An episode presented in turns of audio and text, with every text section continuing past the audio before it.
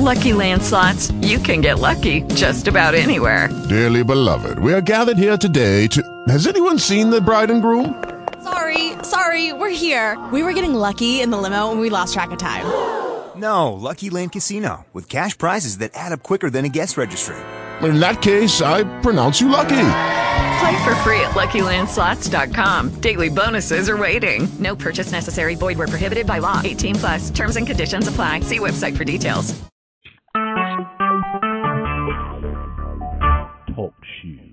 Recorded live. And in usual unpreparedness, Matt forgot to open up his dock. Ha ha ha ha. So let's uh there it is.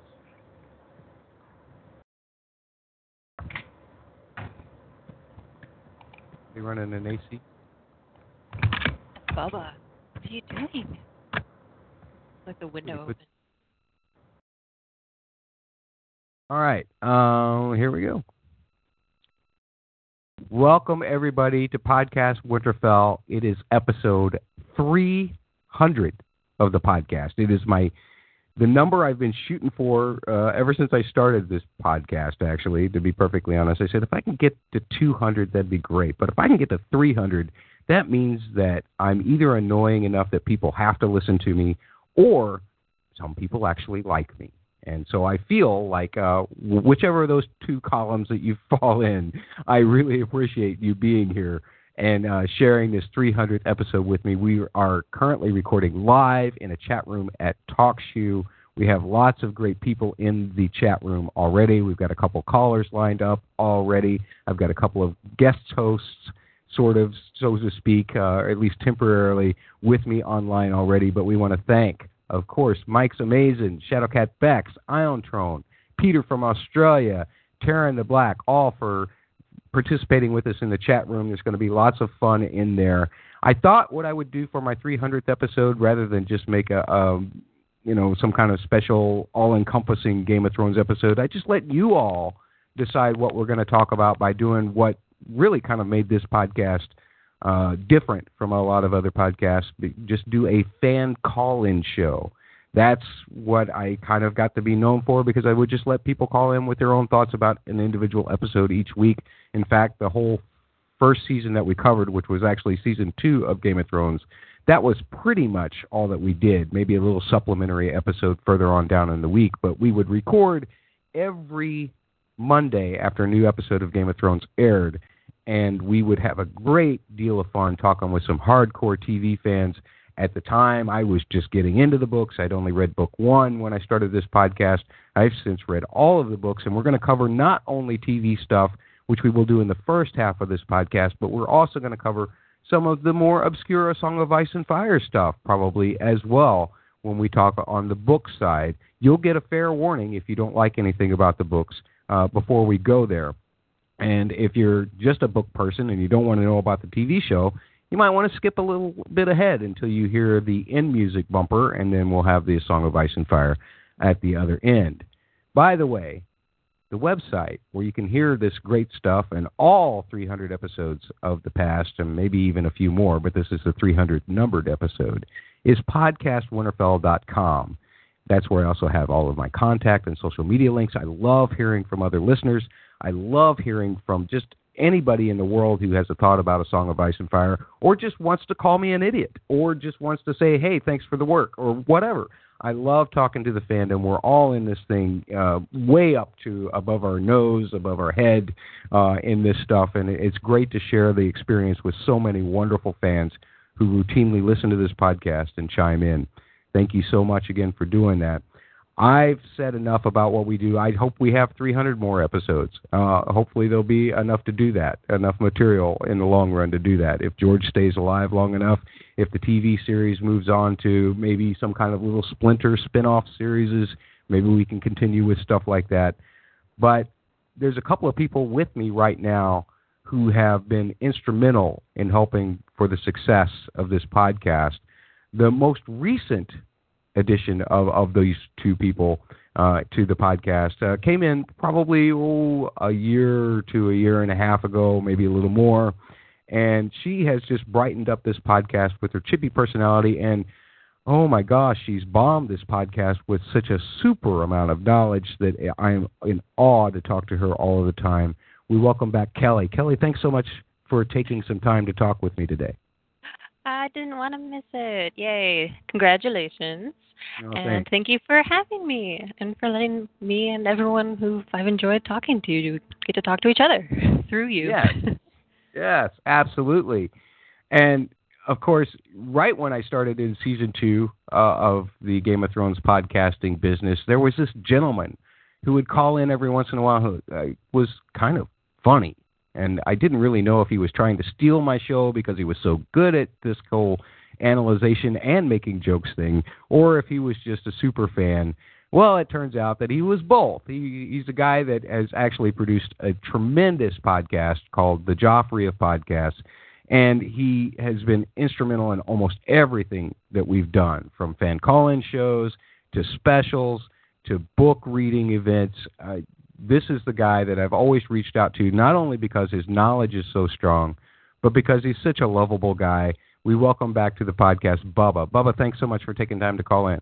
Matt, I had to be here for podcast 300. I mean, when I when we go back to season 2, that's so many years ago. That's hundreds of podcasts ago that you and I you've been gracious enough to let me be on. I mean, I think to myself back then, and back then I probably had about 860 Twitter followers at Fit and Trim. That's F I T T E N T R I M at Fit and Trim on Twitter.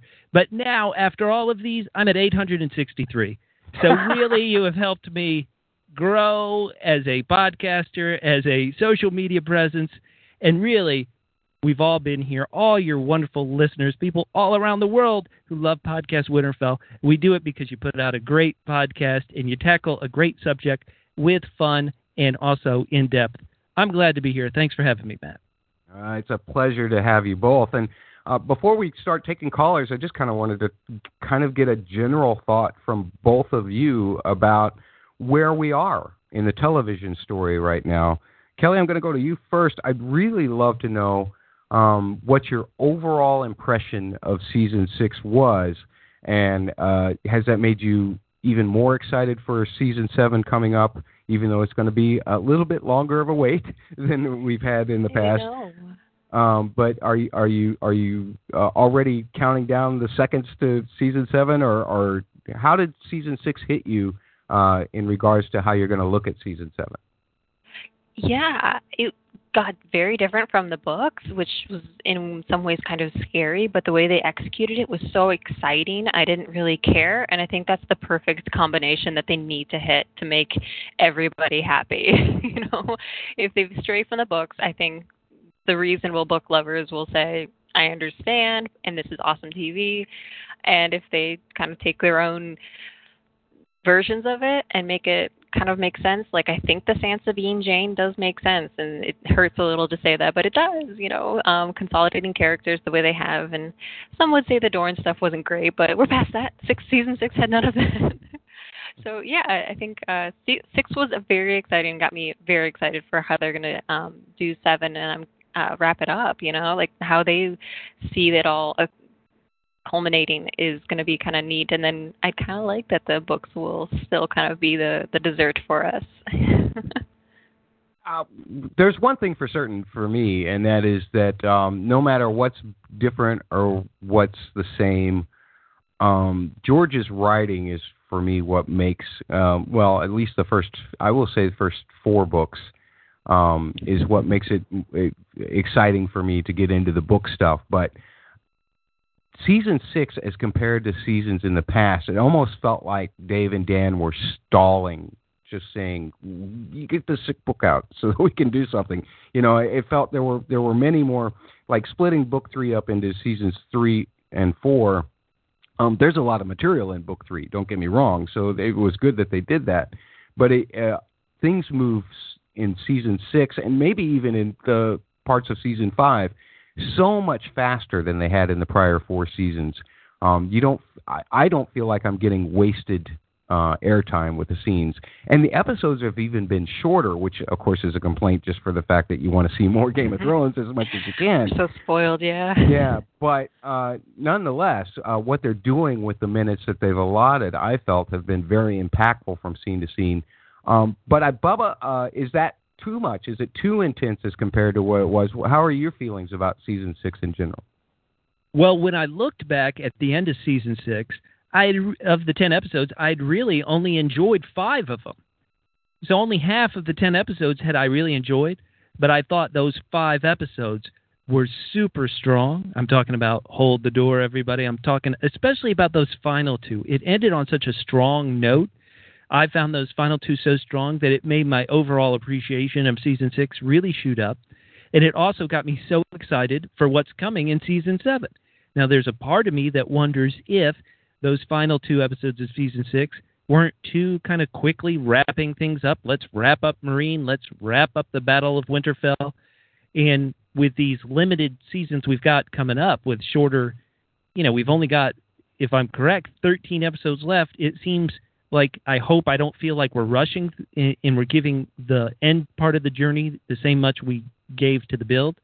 But because once again those final two episodes just rocked my world so much, I'm ready for winter. It's here. Let's roll. Right on, very good. Bubba, do you have? Uh, I mean, I mean, you mentioned the Hold the Door. Was that your favorite episode of season six? Maybe not my favorite episode. Uh, that might have been episode ten, but as far as individual moment, the, the the part where I was really just sitting up in my seat, I was so kind of blown away and shocked. That ending of of Hold the Door is a moment. It felt like a book moment. It was so strong and so powerful, and uh, it was great. And I hope the show.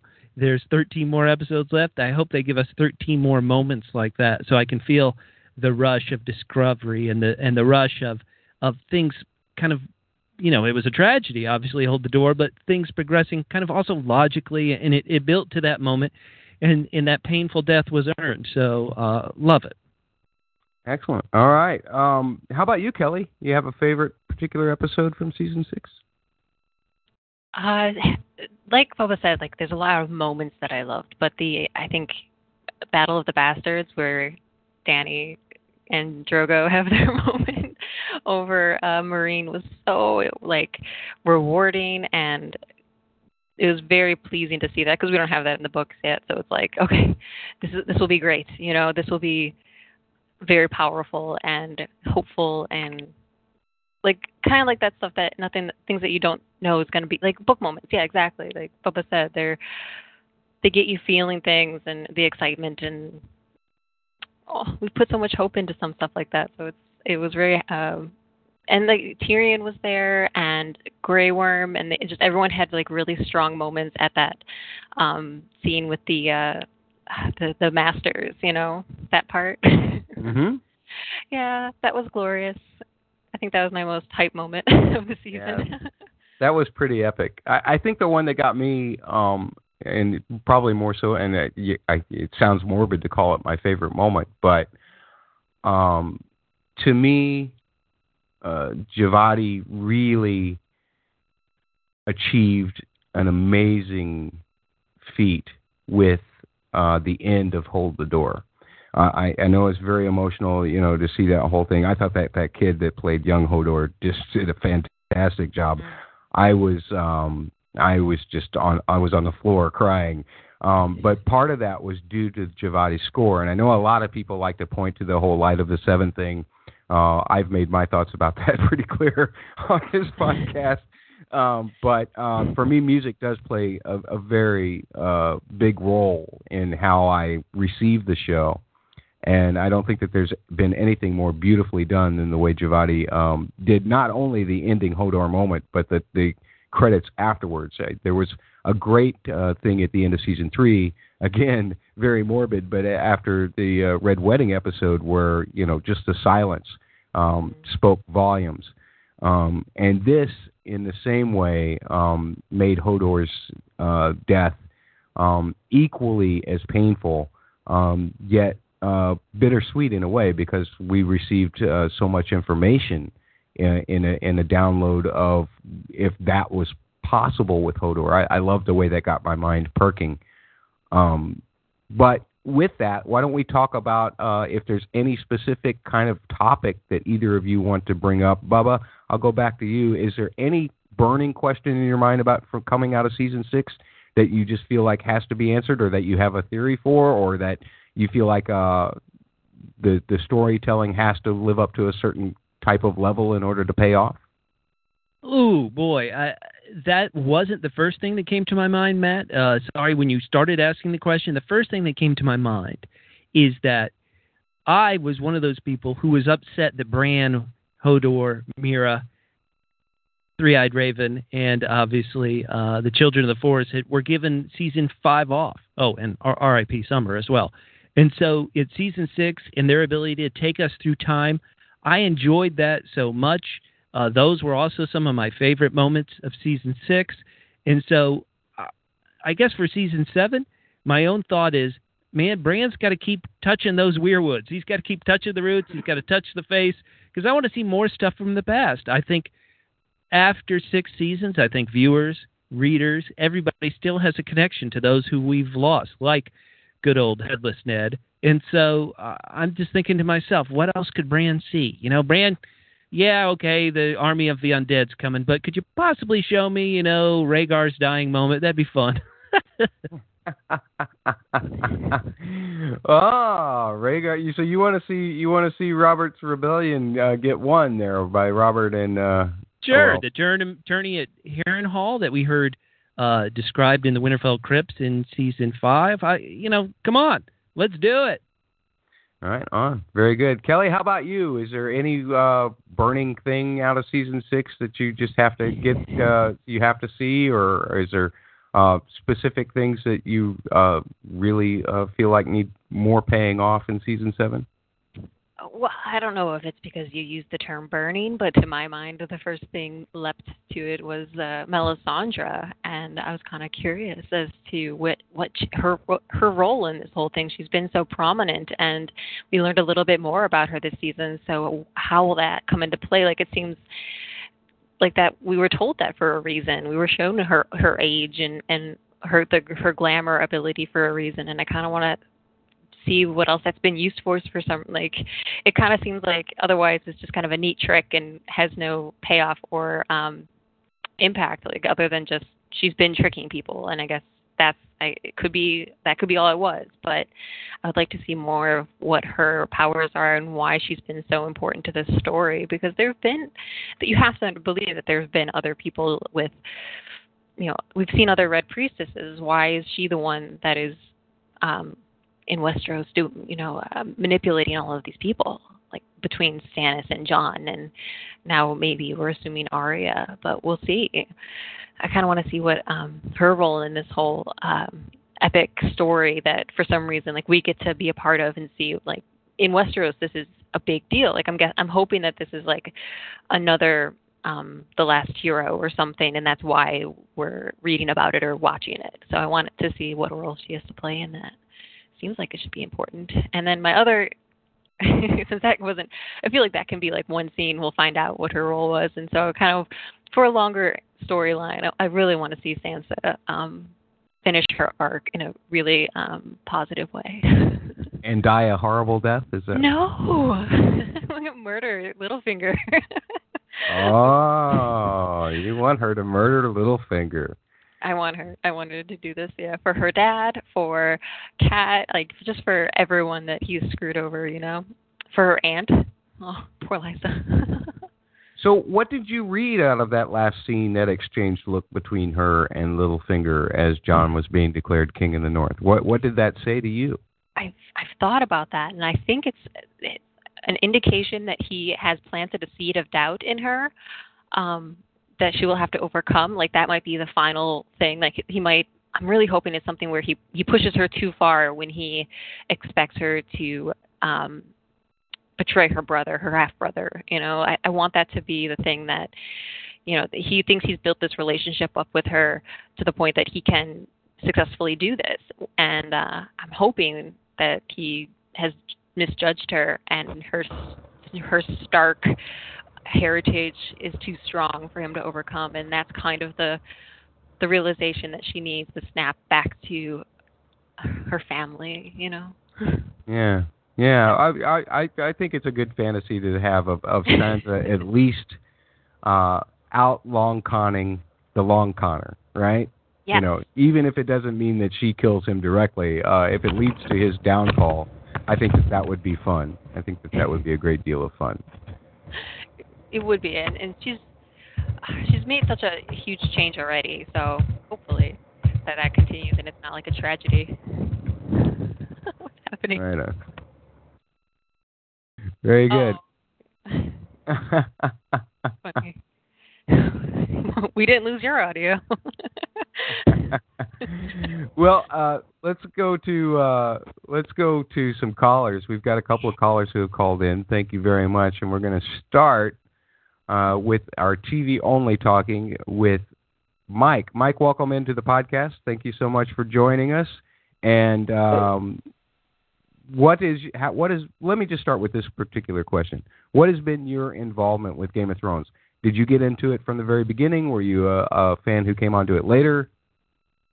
Uh, yeah, man. I mean, I got into it like the end of season five, and I just binged every inch of show I can get in at one time. Wow, wow. So, what was it? What episode did you get into uh, at the end of season five? Oh no, I didn't watch. I my friend told me about Game of Thrones. Game of Thrones. I'm into D and D and World of Warcraft, so that kind of like works for me. And I've been putting it off because everyone's like, you know, it's not your normal show and all that. So I was like afraid to watch it. Finally watched the first season and, and fell in love and just day after day, episode after episode, just watched all of it. Wow, excellent. So you saw it in a short span of time uh, which is interesting as compared to uh, once you got into season six. Was it hard to to get back into the pacing of seeing it week to week as opposed to being able to binge all of the episodes one after another? Matt, I'll tell you, it killed me every week. Just going to HBO Go, watching the episode, rewatching it, crying at night, waiting for the next episode. I don't know how you do it for years. yeah, we we've spent a lot of suffering, uh, you know. Um, and this is your first hiatus, so good luck with that because this oh, is yeah. an extraordinarily long one. Um, but what kind of thoughts have you come away from watching the show? Is there anything you want to talk to Kelly or, or Bubba about, or myself, uh, in regards to the television show? A burning question, or uh, just an overall observation? Anything? Well, overall, just I want to thank all three of you for you know giving me such good perspectives on the show and everything. Provide me with hours and hours and hours of time while I'm working, so I love that. But I don't know, like I like Bubba's perspective more than anything because that's how I feel. like I feel like season six could have been, uh, I don't know, like five episodes, as as as harsh as it sounds. well, right up, Bubba. Uh, you got a fan here. Le- Well, I've I've made your wish come true. Next season's only seven. Let's don't worry. you can mail your checks to at Fit and Trim, F I T T E N D R I M on Twitter. and and and be sure to deliver him, you know, more followers than I have, which has evidently been three over the course of his career. Uh, but uh, excellent. All right. Um, what uh, about season six really hit you the most since you were having to endure it week to week?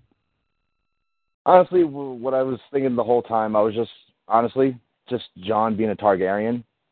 I didn't want it to be true. I feel like I'm the only person that wants him just to be a Stark, and have him come up with something different. I don't know, just that whole thing that's going to happen in the future with him and Sansa. That that tension, that you know, the ownership of Winterfell, the King of the North. I mean, I prefer him to just be at the wall. Honestly, I don't even want to think about when Daenerys comes over because I don't know what the hell is going to happen there. that can Well- create quite a, a problem, uh, right, Bubba? Go ahead. Well, that was me. I was just wondering, like, does it make you feel any better, Mike, to know that he's uh he is still part Stark? Like Lyanna was a Stark, right? Oh no, yeah. Do you of think course. like I the mean, Targaryen blood? No, no, no. I love all that. You know, the whole him being ice and fire. It's it's very poetic. I love it. But he's so Ned. I see absolutely no Targaryen in him, and I think I don't know. It's just I I hear everyone talk about things, and I prefer him to be just Stark. That's it.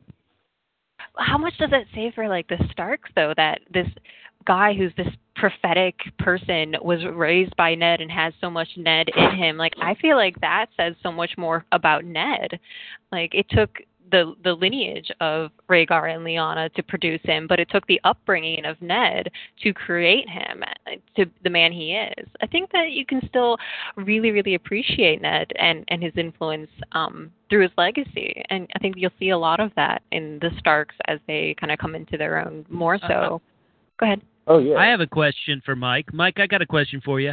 If Shoot. Jon if Jon had seen Olly and and uh Alice Alliser Thorne, if he had seen uh, them, and if Jon had suddenly said, "Burn them all," would that have been you know too much, or what? You know how how you know he treated Olly very Targaryen like. Olly's last I- words were, I yeah, I agree with you on that. It's just like the Starks, how they're so you know honor bound, and he does that to the T. And Ned did do an amazing job raising this kid, and you could see all the Stark lineage inside of him. But it's just like you saw it coming. It's like a you see a train wreck, right? And you just want it to not happen. That's kind of where I'm coming from. Very good. Well, you said that uh, it seems clear here that Jon is your favorite character or one of your favorite characters. Who's one of the characters that you hate most? I mean, is it come down to like a, a difference between maybe a Littlefinger and Cersei, or is there someone else that's already uh, met their demise that you just hated as you watched through the series? Well, I think the person most is going to have to be Sansa. I'm one of them fans.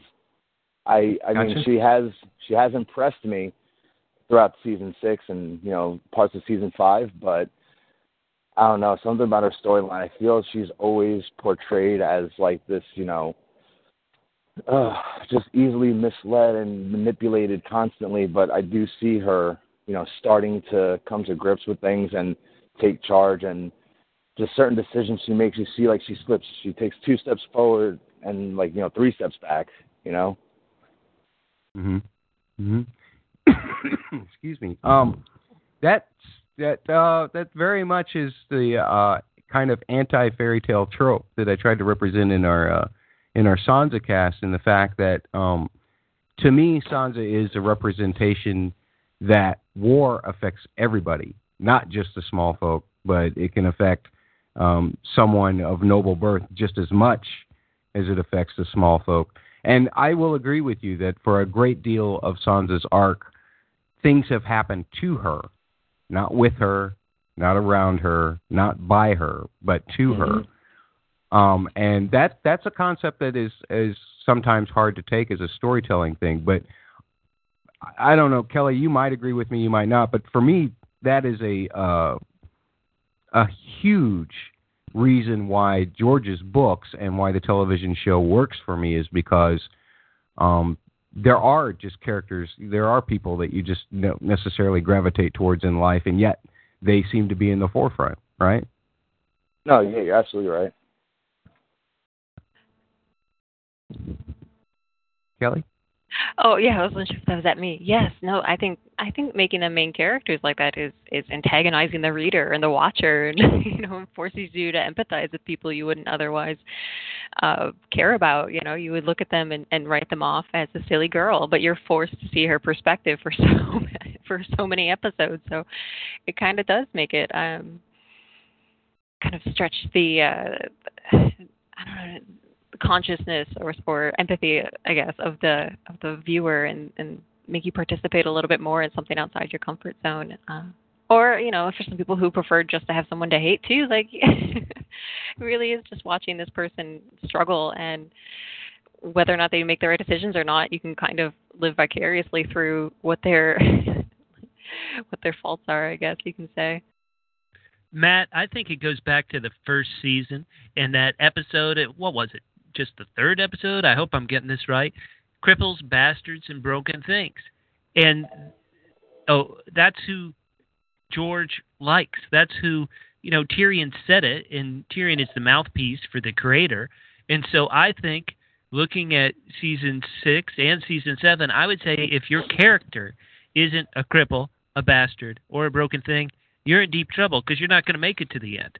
And so right now Sansa is a broken thing, so I think she's got a good chance to be around for season eight. Good work, girl. You go, girl. you have to have horrible things happen to you. Well, and uh, Jon, he's been killed now. So what are his chances of survival? Wait, what if he's all three? He's a cripple. That's right. Triple threat. Thing. Triple threat, Jon. that means he's bound to make it, right? Except one Uh, of but, them. but he's also everyone's favorite, so don't don't get your hopes up. yeah, George loves true. a tragedy. Yeah, so do Dave and Dan.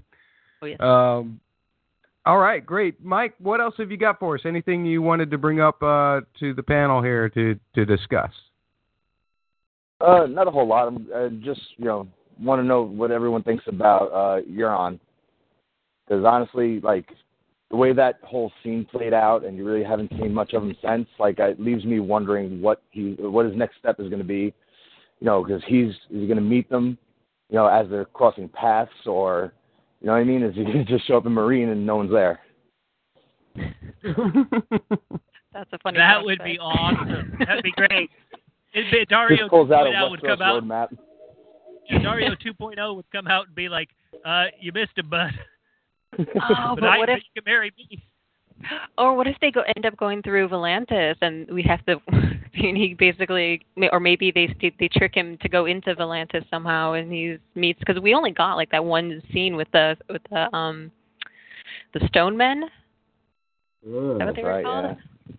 So like maybe maybe going the, to the doom.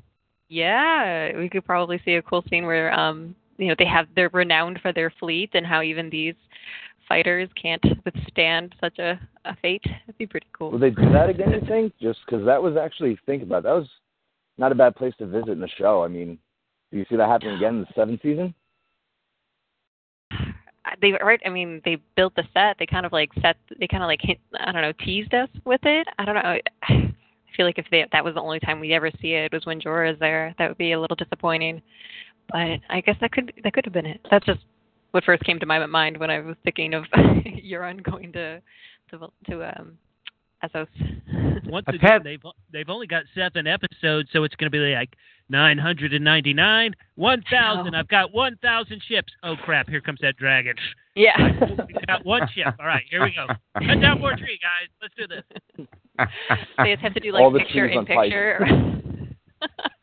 yeah all the, the whole tree that's on pike I, I know we have a lot of Bubba. I don't know if you and Catfish have speculated on this or not on the Joffrey of podcast, but I know that we have a lot of friends on the Small Council podcast who have uh, postulated postulated that there's a possibility that, well, if Theon and and Yara have Dany, maybe Euron would go to Cersei and try and uh, swing her to his way in order to gain power. It feels like that is possibly one option. It also may feel like because now we know the end goal in sight, and because Euron uh, was really only in two episodes, and really, I think, if I'm correct, only in kind of like two scenes. There was a scene on the bridge where he killed his older older brother Balon, and then there was the Kingsmoot slash he drowns and gets the crown. You know, there isn't much time for him to establish himself, so he's got to go big or go home. And so uh, maybe Cersei's the answer. I think that's a good call, Matt. Possibly, we'll see. Uh, Kelly, you got any i- or you have a, a thought on that? yeah that would be an interesting um turn of events I I don't want to mix too much book knowledge. I think there's something like the, I guess the throne could use their their fleet. So I just can't spend too much time thinking about any of this without thinking about well, what does it matter?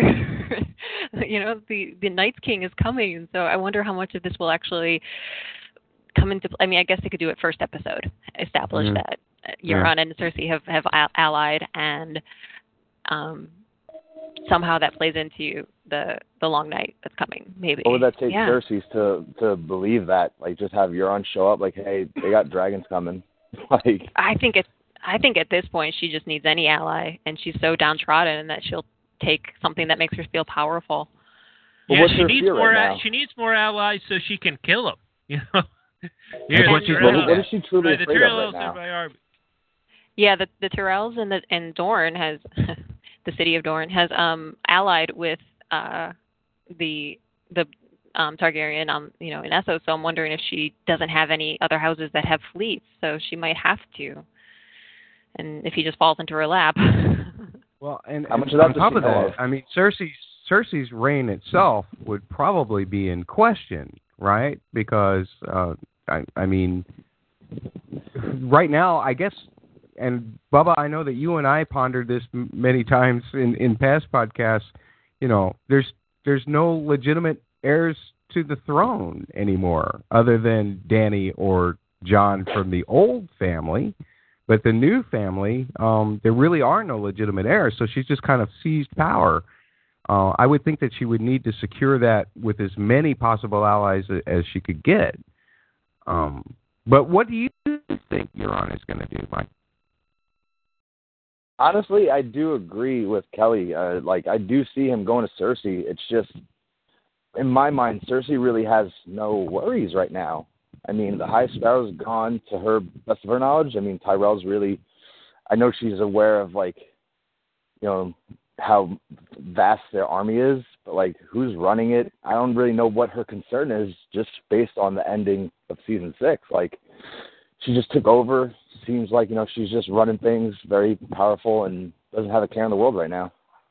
Okay, very good, very good. Uh, Mike, I'm going to let you go for now. Uh, did you want to talk anything about the books at all? Have you read any of the books? Oh yeah, I read all the books, the novellas, and all that. Oh, excellent. All right. Well, if you want to stick around for the uh, the book portion of the podcast, I'll put you on back on hold. Thanks so much for calling in. Thank you, sir. I appreciate it. With that, we're going to welcome in another caller. We're going to welcome in Becky. Becky, how are you? I'm good. How are you, Matt? I'm doing very good, and thanks so much for calling in and celebrating 300 episodes with us. I'll ask you the same question I started off. Hey, we started off with uh, uh, Mike just by saying the same question that I started off with Bubba and Kelly. Um, is there anything that just really stood out to you about season six? Um, how well did you receive it? How well, much are you looking forward to season seven? Well, I mean, overall, season six, I think season six, by far, my favorite season uh, in the entire series. Uh, I just thought they they really redeemed themselves from all the mistakes that they made in season four and season five, and just everything was so it was just so well executed. So, I mean, I can't say any more than everybody else has already said about it. So, um, but I, I think my favorite moment of the whole season was uh, the Jon and Sansa reunion. Mm, that was a good one. That first Yeah. scene in um in that episode uh was that episode four, I believe, of Yeah. season six. I can't- Yeah, Book of a Stranger. Um, yeah, no, it- that it was finally like it was nice to see a Stark happy, even if it was for a fleeting moment.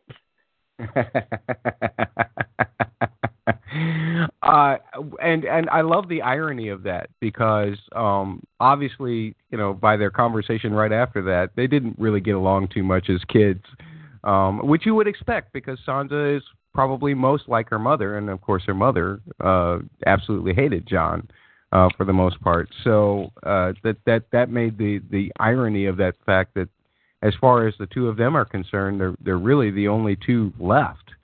Um, well, then they found out about Rickon, of course, and then lost Rickon. But uh, I I love that And moment they- too. And they know about Bran and Arya. Because Brienne true. told told Sansa about Arya and uh Sam had uh run into Bran what was it, like season three? Yeah, well, and and Jon's just pretty much ignored that ever since. I don't get that. yeah, at all. yeah, no, that that is uh one of the things about the show, maybe we won't pick them apart at the moment, but yeah, no, that's you know, oh, your brother just went beyond the wall. See ya, bye. Mm, I guess he figures that he's probably dead. He's probably given up on him. But um, Yeah. But yeah, in the moment, that was a very nice uh, moment for Sansa and Jon. Um, let's uh, let's let Bubba came up with a good, great question for Mike earlier. What do you think about uh, Becky's assessment, and do you have a question for her? Well, yeah, Becky. I because this is the 300th episode. I want to know when when did you start listening to podcast Winterfell? Was it after a, a real emotional episode like Hold the Door? Was it after the Starks reunion? When was it? And let's see if that was a very special show for here at Podcast Winterfell. Well, I think I started listening to podcast Winterfell. Oh, I think it was after season four. It was in between season four and season five, and I had just read all the books, and I was just basically jonesing for more Song of Ice and Fire material, and I found podcast Winterfell, and I think it was right around the time you started doing all the um, theory and identity episodes. Mm, okay. All right. Yeah, so that was my introduction to podcast Winterfell. Well, Did you Becky, go- Probably- Becky, you just proved the- something. Go ahead. Oh, sorry, Becky. I was just going to say that you just proved something that everybody thinks, and that is when you need a push, Matt and Podcast Winterfell are your pusher. He's been putting out all these podcasts, and uh, it's the drug to keep us in these doldrums where we have to wait Yes. these long years for new episodes. And I'll tell you what. Bubba has uh, suffered uh, more. Bubba has been wanting to be in a doldrum during the off season. I'm pretty sure, and I've dragged him back into the fold with all of the book reads and all of that. Between seasons four and five, uh, Bubba, is that when we did the? Uh, that's when we did the Feast Dance tandem read with Mike, right? Yeah, And and that yeah, and that only lasted uh, as long as it took for Martin to write both books. So it was great. Everybody go into go into the podcast Winterfell archives and listen to that. That was really fun. You know, this show has inspired us. This show, you know, it makes you think. It makes you look forward. So, what I would want to know uh, from Becky and really from everybody is this is something we talk about all the time. This is something we've been talking about since the first season, first book. Who deserves to be sitting on the Iron Throne at the end? We've we've gone through now 60 television episodes. Who deserves to be sitting on the throne at the end? Well, we all clearly know that we lost our one true king in Joffrey. You know, no one, All right. no one else deserves Praise the be. throne. Praise be. All right, you No. don't have to mute her mic. That's good. Okay. Uh, no, um, I I think uh, when all is said and done, the Iron Throne will be destroyed, and no one will be sitting on the Iron Throne. will that be satisfying? Possibly. It depends on. I guess it depends on who's left. But yeah, I think I think uh, overall, and I think in both the books and the show, I we will move beyond this medieval feudal system that's going on in Westeros and develop something more modern. Hmm. Very interesting. If you had to choose someone to last sit the throne before this Good, happens, yeah. what, Mm. who would you choose? Uh, I would say, I think it might be Jon. Very I nice. think it might be Jon. I uh, I don't know if I see Daenerys lasting the uh, the entire series. Although D and D have made her the most infallible character, like nothing goes wrong for her. But uh, I I don't think she's going to make it through the whole series. She, she Ke- Kelly will be the first to tell you that Dany is completely fallible. Dro- Drogon didn't even like her for a while. She fails at relationships. She fails at everything. Uh, well, we my my opinions of Dany are very different from book to show, so maybe we'll skip that conversation for now. uh, that was more a jab at Kelly Well than it was a conversation for you. Although Becky. we we have talked about you know the fact that she left Daario behind, and she will need to form uh, more traditional alliances in Westeros. And my thought is, why doesn't she marry Theon? Theon, you know, neither one of them are will be able to have any kids, so it doesn't really mar- matter who she marries because she's not going to have any heirs. Like just to block a spot, like so she can't say like to any one house, like sorry, I can't marry you, I'm wed. However, like I can give you a or place of high honor. Well, that that just you know making that strong alliance and uh, or making that alliance stronger, and she's going to need to start building uh, trust or not trust, but she's going to have to start uh, you know getting into gear with like Westeros tradition. So and and who else is there for her to marry? Yeah. Yeah, I would. Uh, my only thought on that is how she like kind of just flaunts uh tradition wherever she goes. Like she just doesn't care. She's like, Well, "Oh, that's you've got true. slaves here? you've got slaves here? Not anymore." like, Yeah. "Oh, women normally don't lead here? Well, too bad." Yeah, but I, I, but my- her reasoning for leaving Daario was that she was never going to be able to marry him, and that she was going to have to make That's those true. alliances. I mean, Right. yeah, I agree with you that she does I- definitely flaunt tradition, but they they kind of hinted towards her possibly forming a union with somebody. That's true. It could have been a a it's not you, it's me.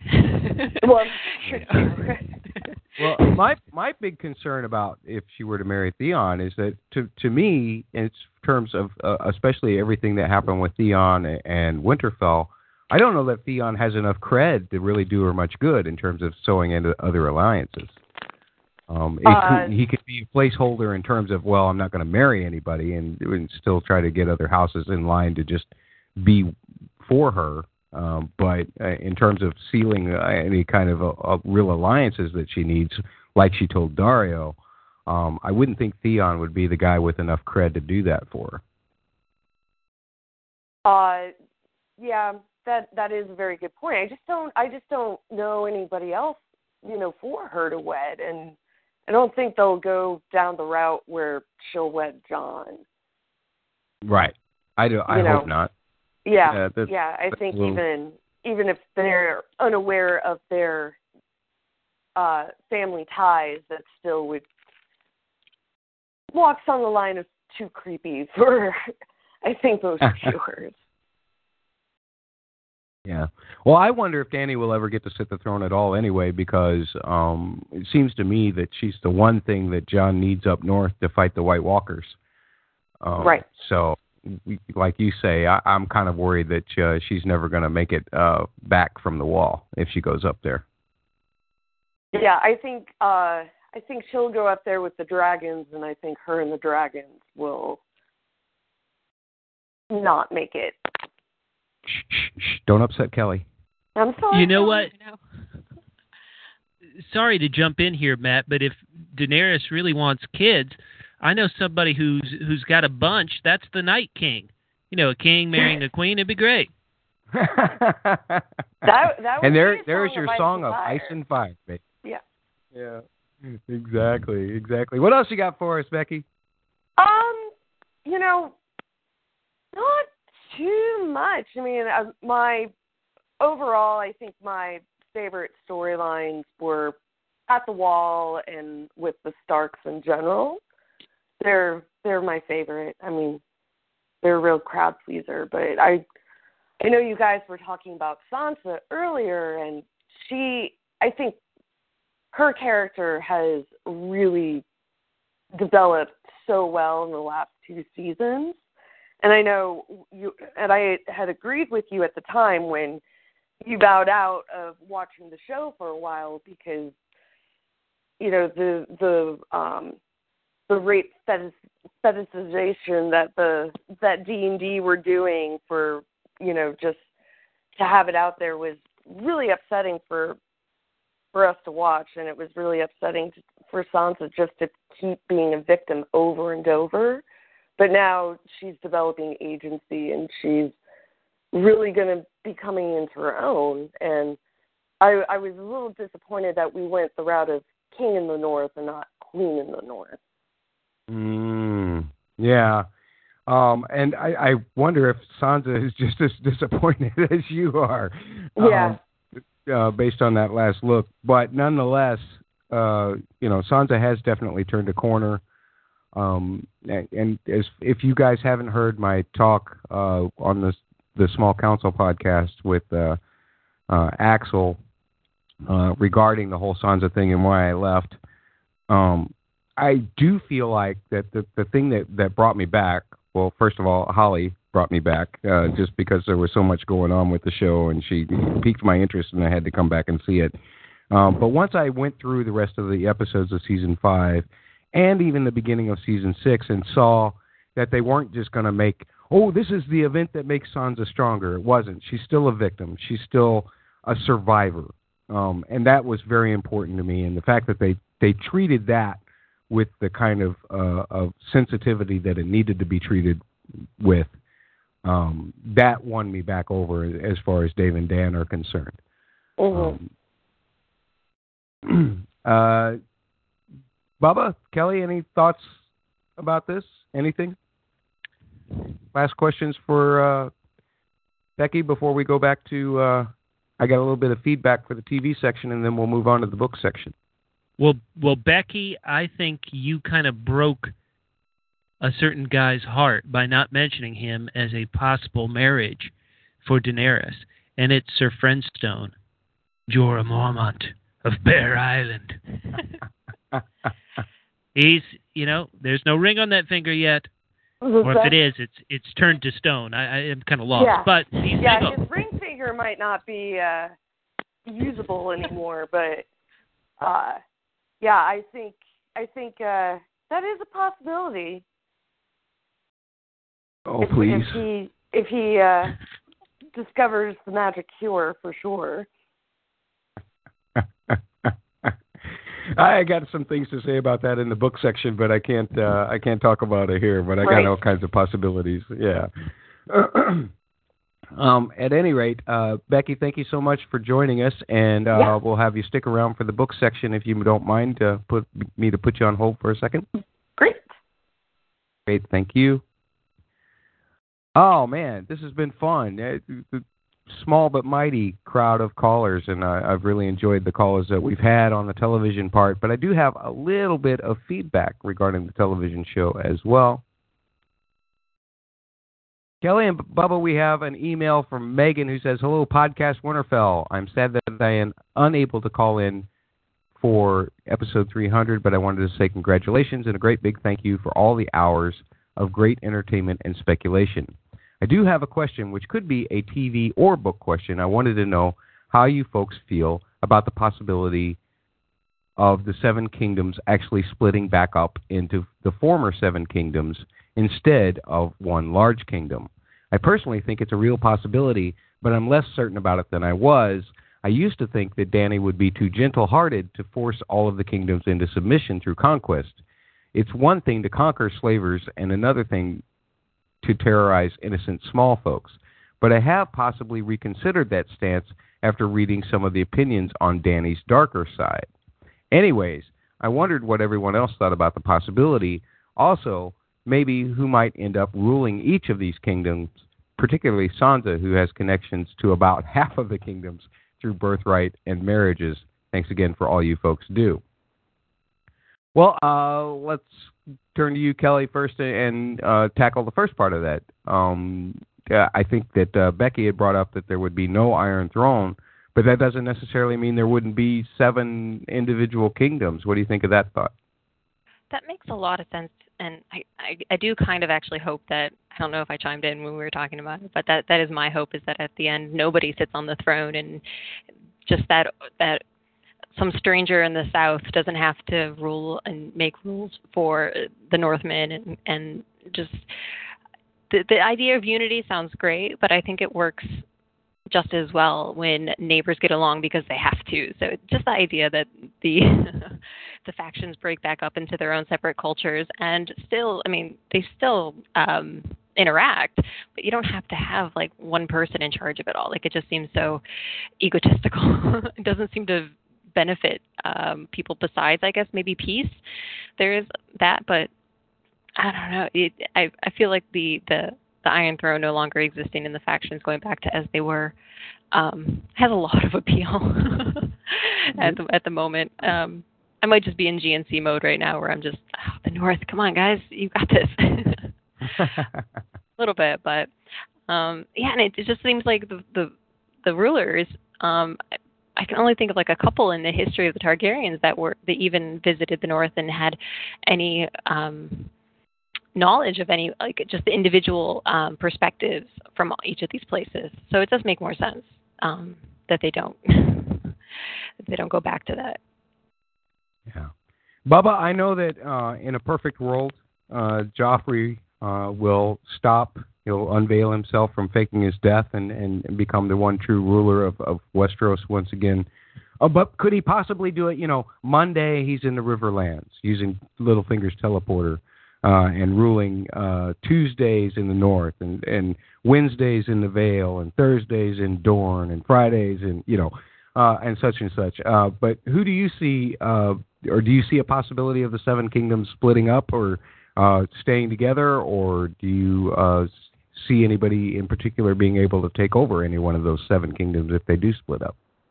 Well, I don't want to throw a bucket of ice water on this, but I think when you just hear the word splitting up into seven kingdoms, and then there's seven kings, and then you know you get this kind of bittersweet. Oh, everybody was fighting over the Iron Throne, and now we're just going to go back to the pre-Targaryen rule where people were fighting over borders, and there were rulers and seven different things.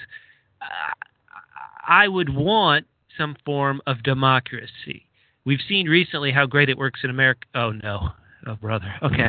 well, I, generally generally it would be nice if there was some sort of you know more uh, representative government rather than just seven kingdoms and then it's petty squabbles all over again.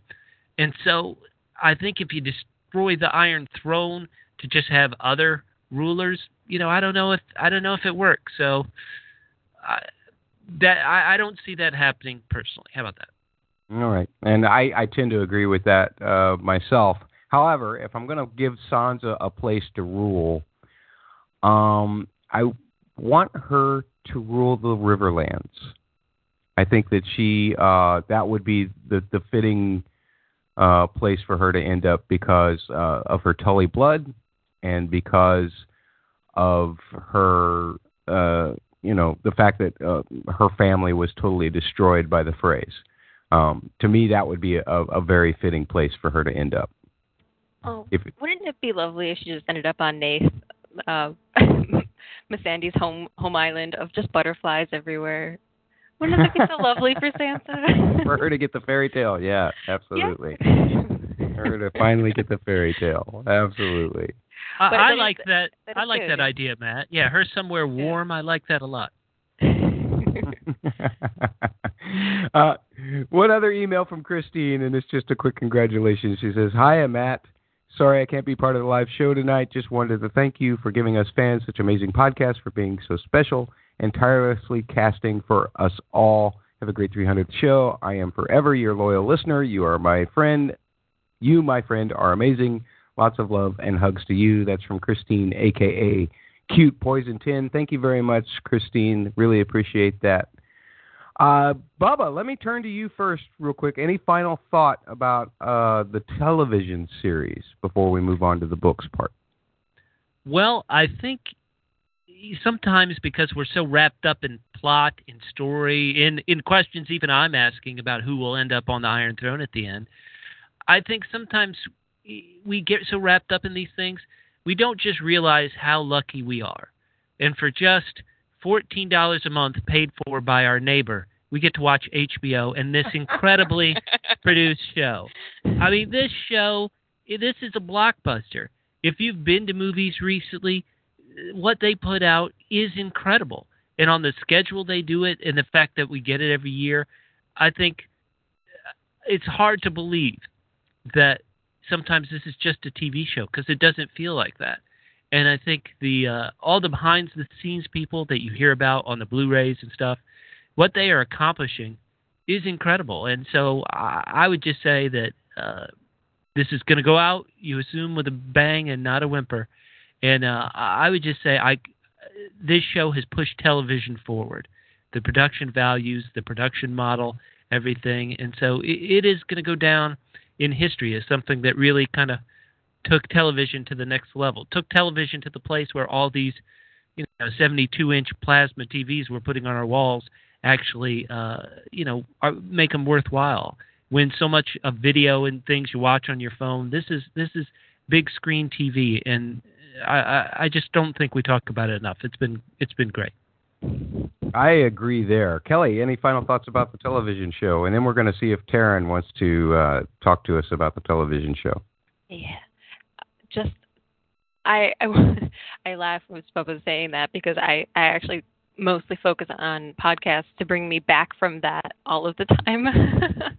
I I, call, I listen to the podcast because I'm so just absorbed and blown away by how beautiful the cinematography is and how good the acting is and the costumes and just the settings and so I, I actually can get so caught up in that that I I as you guys are talking about season six, I was like, you're right. There were some not great episodes, but uh, I can always just appreciate the visuals of it, and um, and I'm so grateful that we have a community that we can level each other out about those things. Very good, very good. Uh, let me get in Taryn here real quick. Hey, what? Hey, Taryn, uh, you, gonna, man? you did you want to talk TV show at all, or did you just want to talk books? Uh, I have one question about TV show, but I want I want colleges to uh, really just congratulate you, man, because like I was looking for podcasts back in I, I'm gonna believe season four to like get into and be be uh, active in or whatever. And you opened the door for me when we, you know when I was doing the emails and stuff, and I really appreciate it. And, and uh, congratulations on that. Oh, thank you, man. Well, thanks for being such a great contributor to the show. I, lo- I love all the stuff that you sent me, all of the ideas and and um, the the hip links to to some theories and things. I've really uh, appreciated that. You've opened my eyes to a lot of things that I wasn't aware was out there. Now, uh, what did you have for us in terms of the television show? What did you want to talk about? I'm a bit worried, and and just really because because usually this the, now right now the show really doesn't have a villain yet, and I'm, I'm uh like like the third villain in this little uh you know situation we have right now. After because Ramsay's dead and Joffrey's gone wherever Bubba think he's at, and like right now we don't have a a, a true uh, antagonist other than Cersei, which you know that's kind of that's kind of of an issue. Really, is she really a prote- uh, antagonist or not to some people? But like that straight villain, like Ramsay was, and I'm just worried like who are they gonna make that as the villain? You get what I'm saying? Mm Mhm. Mm Mhm. You don't. So you don't. I mean, for me, the hold the door episode um, humanized the White Walkers just a little bit to me. Um, I, now, whatever that tr- magical thing was that turned transformed them into human killers, there may be nothing else more to it than that. That's exactly what they've been turned into. But um, I still perceive. The, I mean, it's a little harder for me to perceive the the entire White Walker races as not at least a little bit uh, victimized, but they're still pretty intrinsically evil. So um, that one to me poses as a, a, a major antagonist for the world to face. I mean, I, I I probably got a little book knowledge here. I don't want to get get too deep in the book, but I'm I'm, I'm looking at Yara's the the conflict Yara and her uncle's gonna have, and you know he he. I don't want to get too deep in that because you know book knowledge on that one, but like I I, I see him as a possibility. Cersei Cersei is a little bit humanizing anyway because it's I mean you could you could kind of say that she's she's doing this because she's trying to save her family, you know, save her family name because she she's going by what what uh you know t- um, I just went blank. well, her dad um like kind of preaches and stuff, so she kind of going by that, and she's kind of hurt by her her her son her uh, kids dying. So I kind of see you kind of understand her point of view on that. Yeah. And like I think her her walk of shame humanized her a lot with with everybody, sim- gave her a lot of sympathy. Was she there? Yeah, I, I'm just yeah, I'm here. Yeah, I was, I was I was just adding to the things that I think make, gave Cersei some sympathy and don't make her as much of a top-notch villain anymore. Maybe. Exactly. Exactly. Yeah. So I mean, right, right now, to me, the main char- candidate might be um, Euron on this one, if if Okay. things hold true. So we won't have to get deep in that. It's a book time. time. Right on. Uh, Bubba, uh, Night King, you're Cersei. Is that enough?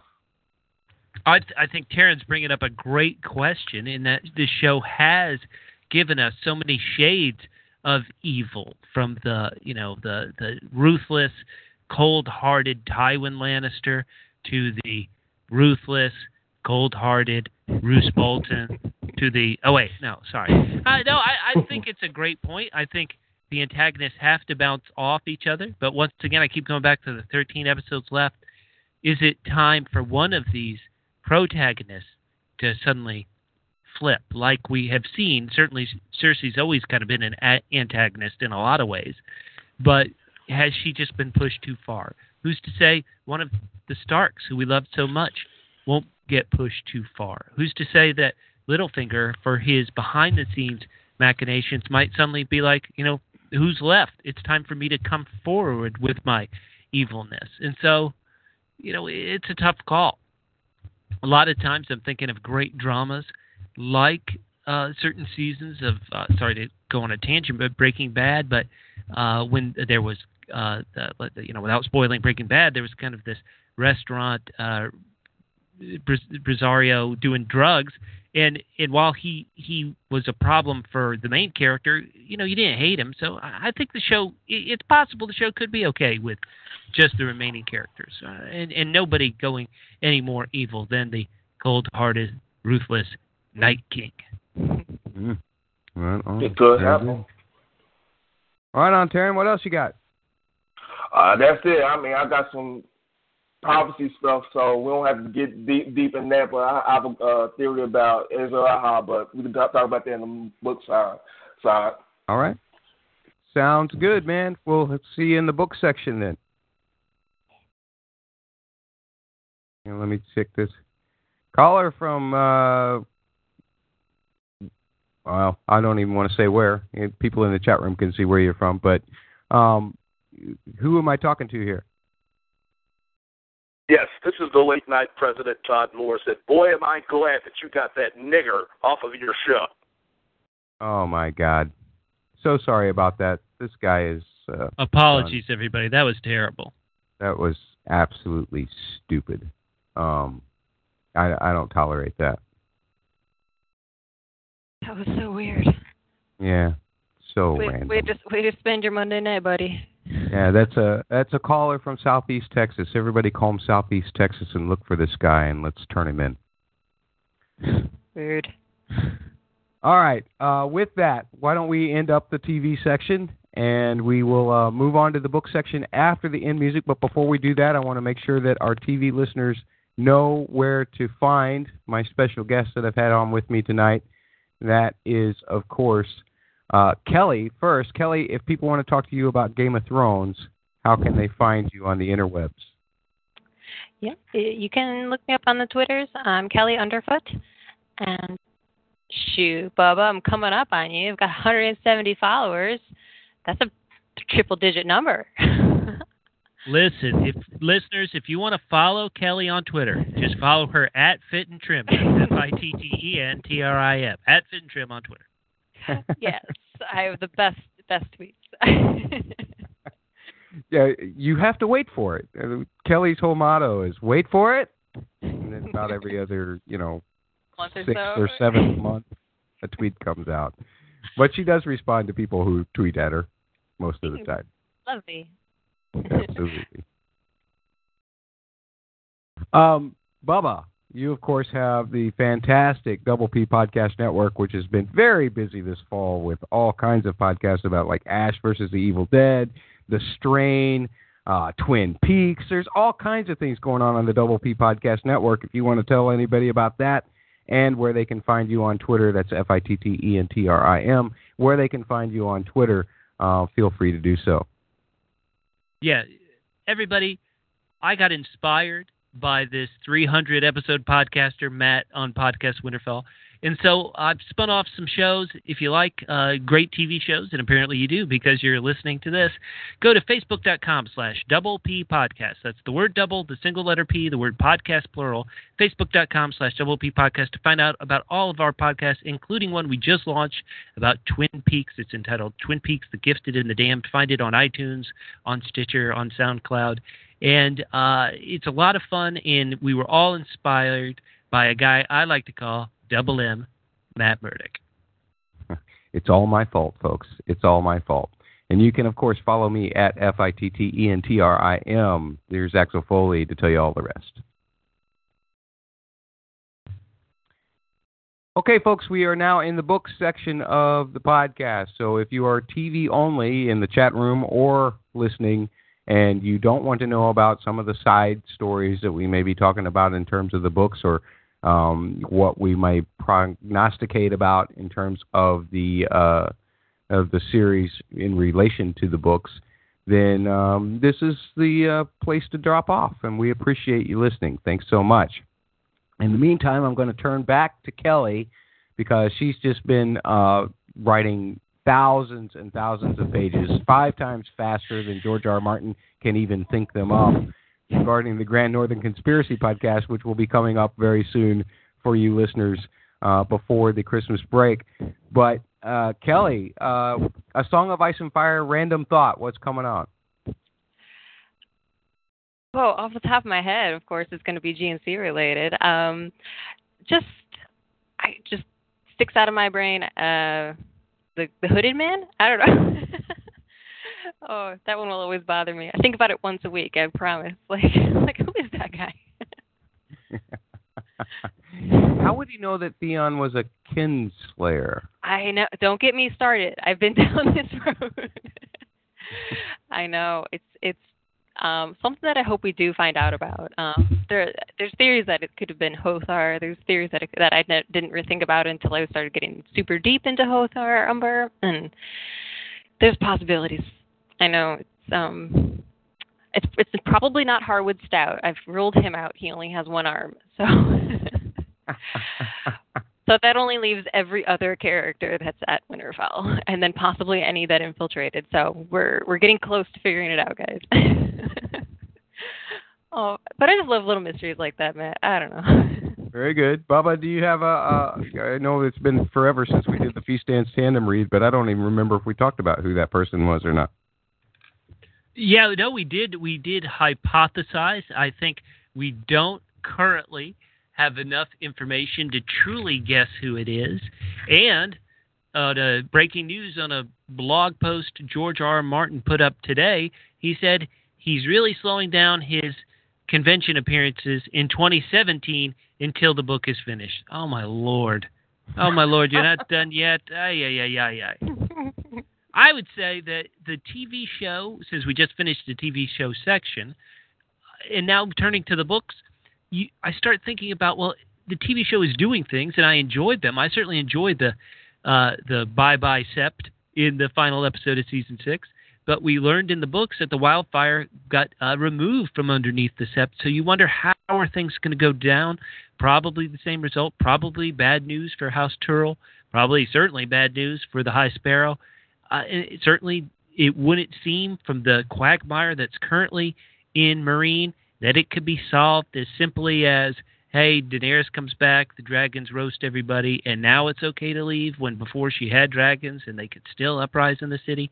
So those questions are really kind of striking me about well, how can the book end up in the same place as the show? And eh, that's probably where my book questioning goes. I, I can't wait for this book, but mainly because it doesn't exist yet, George. And so I don't know. I the theories I, I've kind of gone over them too much. It's it's been too long since that last book went out, and, and we need it. We need we need this sixth book. We need the Winds of Winter. I know George wants to give it to us, but he's got he's got to find a way to finish it.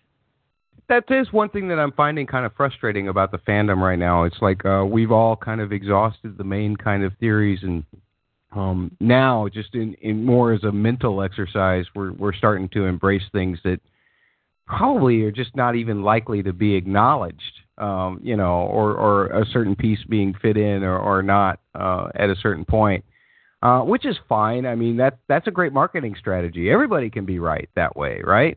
Um, but uh, to me, it's a little frustrating too because now I'm wasting a lot of time reading things and then getting about halfway through it and going, nah, nah, you know. So uh, the overreaction due to the lack of material, I think, is is something that uh, all book fans need to be a little bit wary of in terms of how it relates to the television show. Um, let let me ask you this, Kelly, because we saw Tyrion get along okay with dragons do you feel like that was any kind of way of Dave and Dan making a nod towards the A plus J?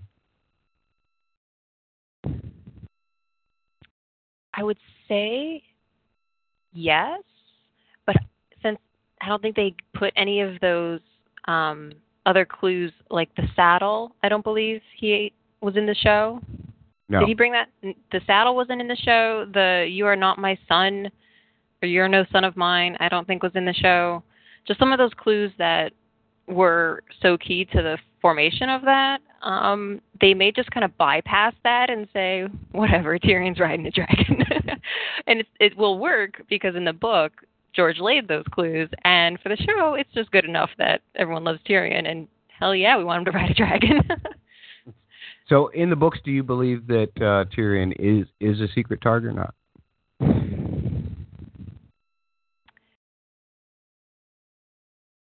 I would not be disappointed if it were to be true. I'll say Okay. that. Like I believe I believe enough evidence is, is present that it could happen, and so if it does, I'll say fair enough. you know, but I, I won't be like like with Wex. I just I'm so sick of this kid who just showed up out of nowhere and gave all of this plot, you know, merit. So some of that stuff I think is and like um Fagon. I'm just like, come on. Like he came out of nowhere. There were no clues, but since there have been clues for, um, I guess if you want to stretch the imagination for, uh, or at least foreshadowing, at least somewhere in in the book, it does kind of um, pay off a little bit that he's a secret targ. Uh, are you referring to the Daenerys vision in House of the Undying? Uh, no. Oh, okay. What what what part of that? Oh, it's just the the cloth dragon thing.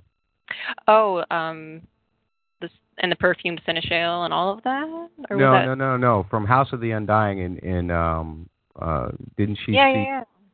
Go ahead. Did, yeah, I, I thought that she one of the visions was that she had seen a, a cloth dragon waving and crowds cheering and that kind of thing. Okay, but so I think that's related to her later um, talk with Quaithe about the Mummer's dragon, right? It's in some theories, I guess those relate back. Right, To yeah, Yeah. Okay. Sorry, yeah. that's where my brain went. Yeah. Um, hmm. Yeah, I guess it could. It could be like a, another little um, hidden clue that we'll look back on and say, "Oh, there, it was in front of us the whole time." We'll have to see how Fagan does uh, as he's marching through the streets, I guess, before somebody takes him out. I know Bubba's not a big fan of the whole Fagan thing. He just he's like, uh, he, you know, he thinks it's a waste. George wasted a whole bunch of pages on nothing. Yeah, in some in some ways I in some ways I do think that Matt. I in some ways I do think there's a reason why the show said, "Oh brother, we're not going down this rabbit hole," and so uh, hopefully it'll pay off in the book. For me, it hasn't yet paid off in the book. Is all I'll say about that, and a bunch of stories to be honest in the book so far. I was going to say, since uh, we keep hearing in the chat room, I want to give a shout out to all the people in the chat room, like Peter down in down under Australia and Iron Throne and everybody in the chat room. Keep talking about GNC. How does Jon being crowned king in the North on the show? How does that square with the GNC? Bubba, Why you gotta do this to me? You know we're gonna talk about that. we haven't gotten to it yet. But but I want you to be on the GNC podcast. I'm gonna put you on the spot. Finally. Well, how about the how about give us a spoiler? How give us a kind of a taste of it. How will that tie together? Robb's will or what what's it going to be? the how does the Robb or I'm sorry, say the the question again? Like how does the the How does Jon getting crowned king in the north? How does that what's the into that in the GNC? Is it Robb's will or or how does how does that fit with the GNC? Yeah, the the initial premise is that Robb named an heir at a Hagsmire and uh, that Maege Mormont and Galbart Glover made it to the neck and to um, sent word to their relatives at Deepwood Motte uh, or at, at um, Bear Island, which made it to Deepwood Motte, and just to uh, Galbart Glover sent it to Robett Glover, who took it to Manderley, and now they all know. And to give you a preview of what I will be like during the GNC podcast, Crickets. yes, you got an you got an end result, and it does absolutely nothing to prove this massive conspiracy of all of these countries or all of these areas of the North uh, working together uh, to install Jon as king. What happened was Jon won a battle at Winterfell, and then there was a big meeting, and one girl stood up, and everybody said, "Okay." So to me, it it it, def- it deflates the GNC. What? How about you, Bubba? Was Matt sorry just by mentioning that one girl a highlight, a gosh forsaken highlight of season six? Uh, that's where I'm going. Do you think that is there a chance that she will show up in the books? Wouldn't that be great? Can she be as great on the page as she is on the screen? That's what I want to see. I I don't know if she can be as great on the page as she can on on the screen in George's phase of writing now because you'll have a uh, 1500 page description of her and then she'll say two words. You'll have inner monologue. yeah. No, I and the, the more complicated part is like how does Sansa even get there? I think that'll be completely different in the book than it than it was in the show. Like that seems very I mean, Sansa seems ingrained in the in the Vale right now because she has to get married and Jon's going to probably like the Battle of Winterfell has to happen, and it just doesn't seem to be a very big focal point. Um, I think the GNC culminating is really spoiler alert for the GNC episodes, but I really think it's just culminating in, in the unification of all of these lords for a common cause. I don't think it's going to matter because I think the um, the long winters or the the long nights coming. So it what it does is it prepares them all by focusing their efforts on one cause, so they lose the fewest forces instead of this fractured fighting. So they do ha- stand a chance to fight. Mm. It's the only thing I think it serves to do. Mm. And listeners, that's a little taste of the next next GNC podcast that's coming down the pike here on Winterfell Pod. I still think it's exciting though. All I right. think it's intriguing and I think it's possible and that makes it exciting. Very good. Very good. Well, why don't we bring in uh, our callers back again with any thoughts that they have about A Song of Ice and Fire? We'll turn back to Mike. Mike, thanks again for joining us in the book side of the podcast. Um, a Song of Ice and Fire thoughts. You've read, I, I'm assuming, all, all of the books proper. Have you read The Duncan Eggs, The Princess and the Queen, all of that stuff as well? Uh, as weird as it is, the only one I did not read was The Princess and the Queen, because if it's much like, you know, uh, what was that one that was in uh, Rogues? I forgot. Some prince. I forgot the name of it. Is the Rogue Prince, wasn't it? Yeah. Yeah, yeah, Rogue Prince. That's the that one. Duncan Egg. Uh, I even read uh, most of World of Ice and Fire. I didn't get to the Princess and the Queen yet. Right on. Well, uh, I'm sure that Bubba will tell you not to uh, read The Princess and the Queen. I think it's better than Rogue Prince. Don't don't get the Yeah, it, yeah, it's better than Rogue Prince, which is a bit like being a white is better than uh, losing your head like Ned. Well, now I got to give it a listen. Well, yeah. i- Is the Rogue Prince also read by Jorah? I think Um, the the audiobook. No, I think it's Word of Trees. Yeah, sorry? I'm pretty sure it's Word of Trees. Oh, Roy Dotrice wrote, Oh. read the, the Rogue Prince as well? Very cool. Yes, I believe so.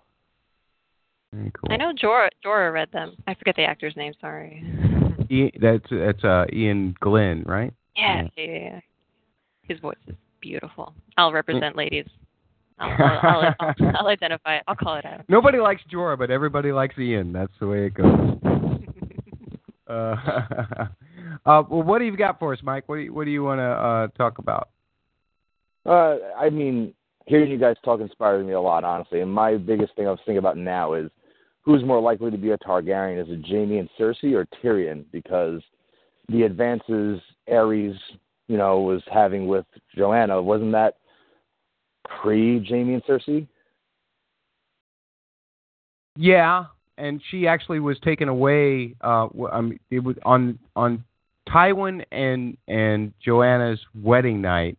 Aerys took liberties, but um, if you look at the dates of the World of Ice and Fire, it seems to place the possibility more with Tyrion because it seems like Joanna was back in King's Landing's court at the time that uh, that happened, um, or and was away at uh, Casterly Rock when Jaime and uh, Cersei were born.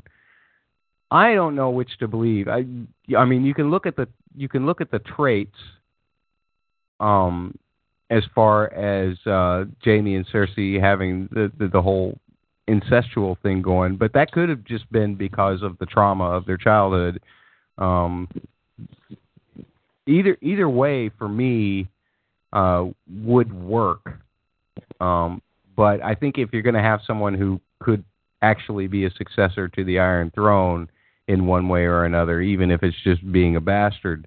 I, I'd prefer uh, Tyrion because he he's a broken thing and and a bastard and somewhat of a cripple. He's a three for three too, Bubba. Oh dear Lord, do I need to pull out an old classic from the very first podcast, Winterfells, about my thoughts about Theon? I hate Theon. Theon. yeah, but do you hate evil Uncle Tyrion as much as you hate Theon? I'm gonna have to have some hot tea before I say what I think about that little imp. But uh, calm yourself. But I always thought, uh, I always thought, number one, I didn't want either any Lannister sibling to be a Targaryen. I thought it cheapened all of them in some way. To me, it makes more logical sense if the twins are, but based on things that the co-authors of the World of Ice and Fire keep hinting, it seems like you can rule them out. It, to me, what I read in the book, it, it, to me, it didn't rule them out. Yeah. But they seem to, in their own mind, and now what's funny is they wrote this book with George and yet still don't know everything, but they seem to rule out Jaime and Cersei, and they seem to think if any of these kids are the bad Kings, it would be Tyrion. Hang on a second. Mike, you got a, a train or something going on there? Um, I put you on. Could you say that last part again, Bubba? Sorry.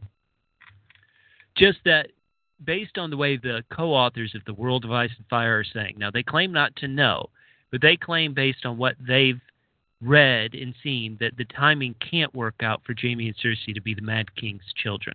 Now, in the World of Ice and Fire that I read, I, I didn't see anything that necessarily cut that off entirely.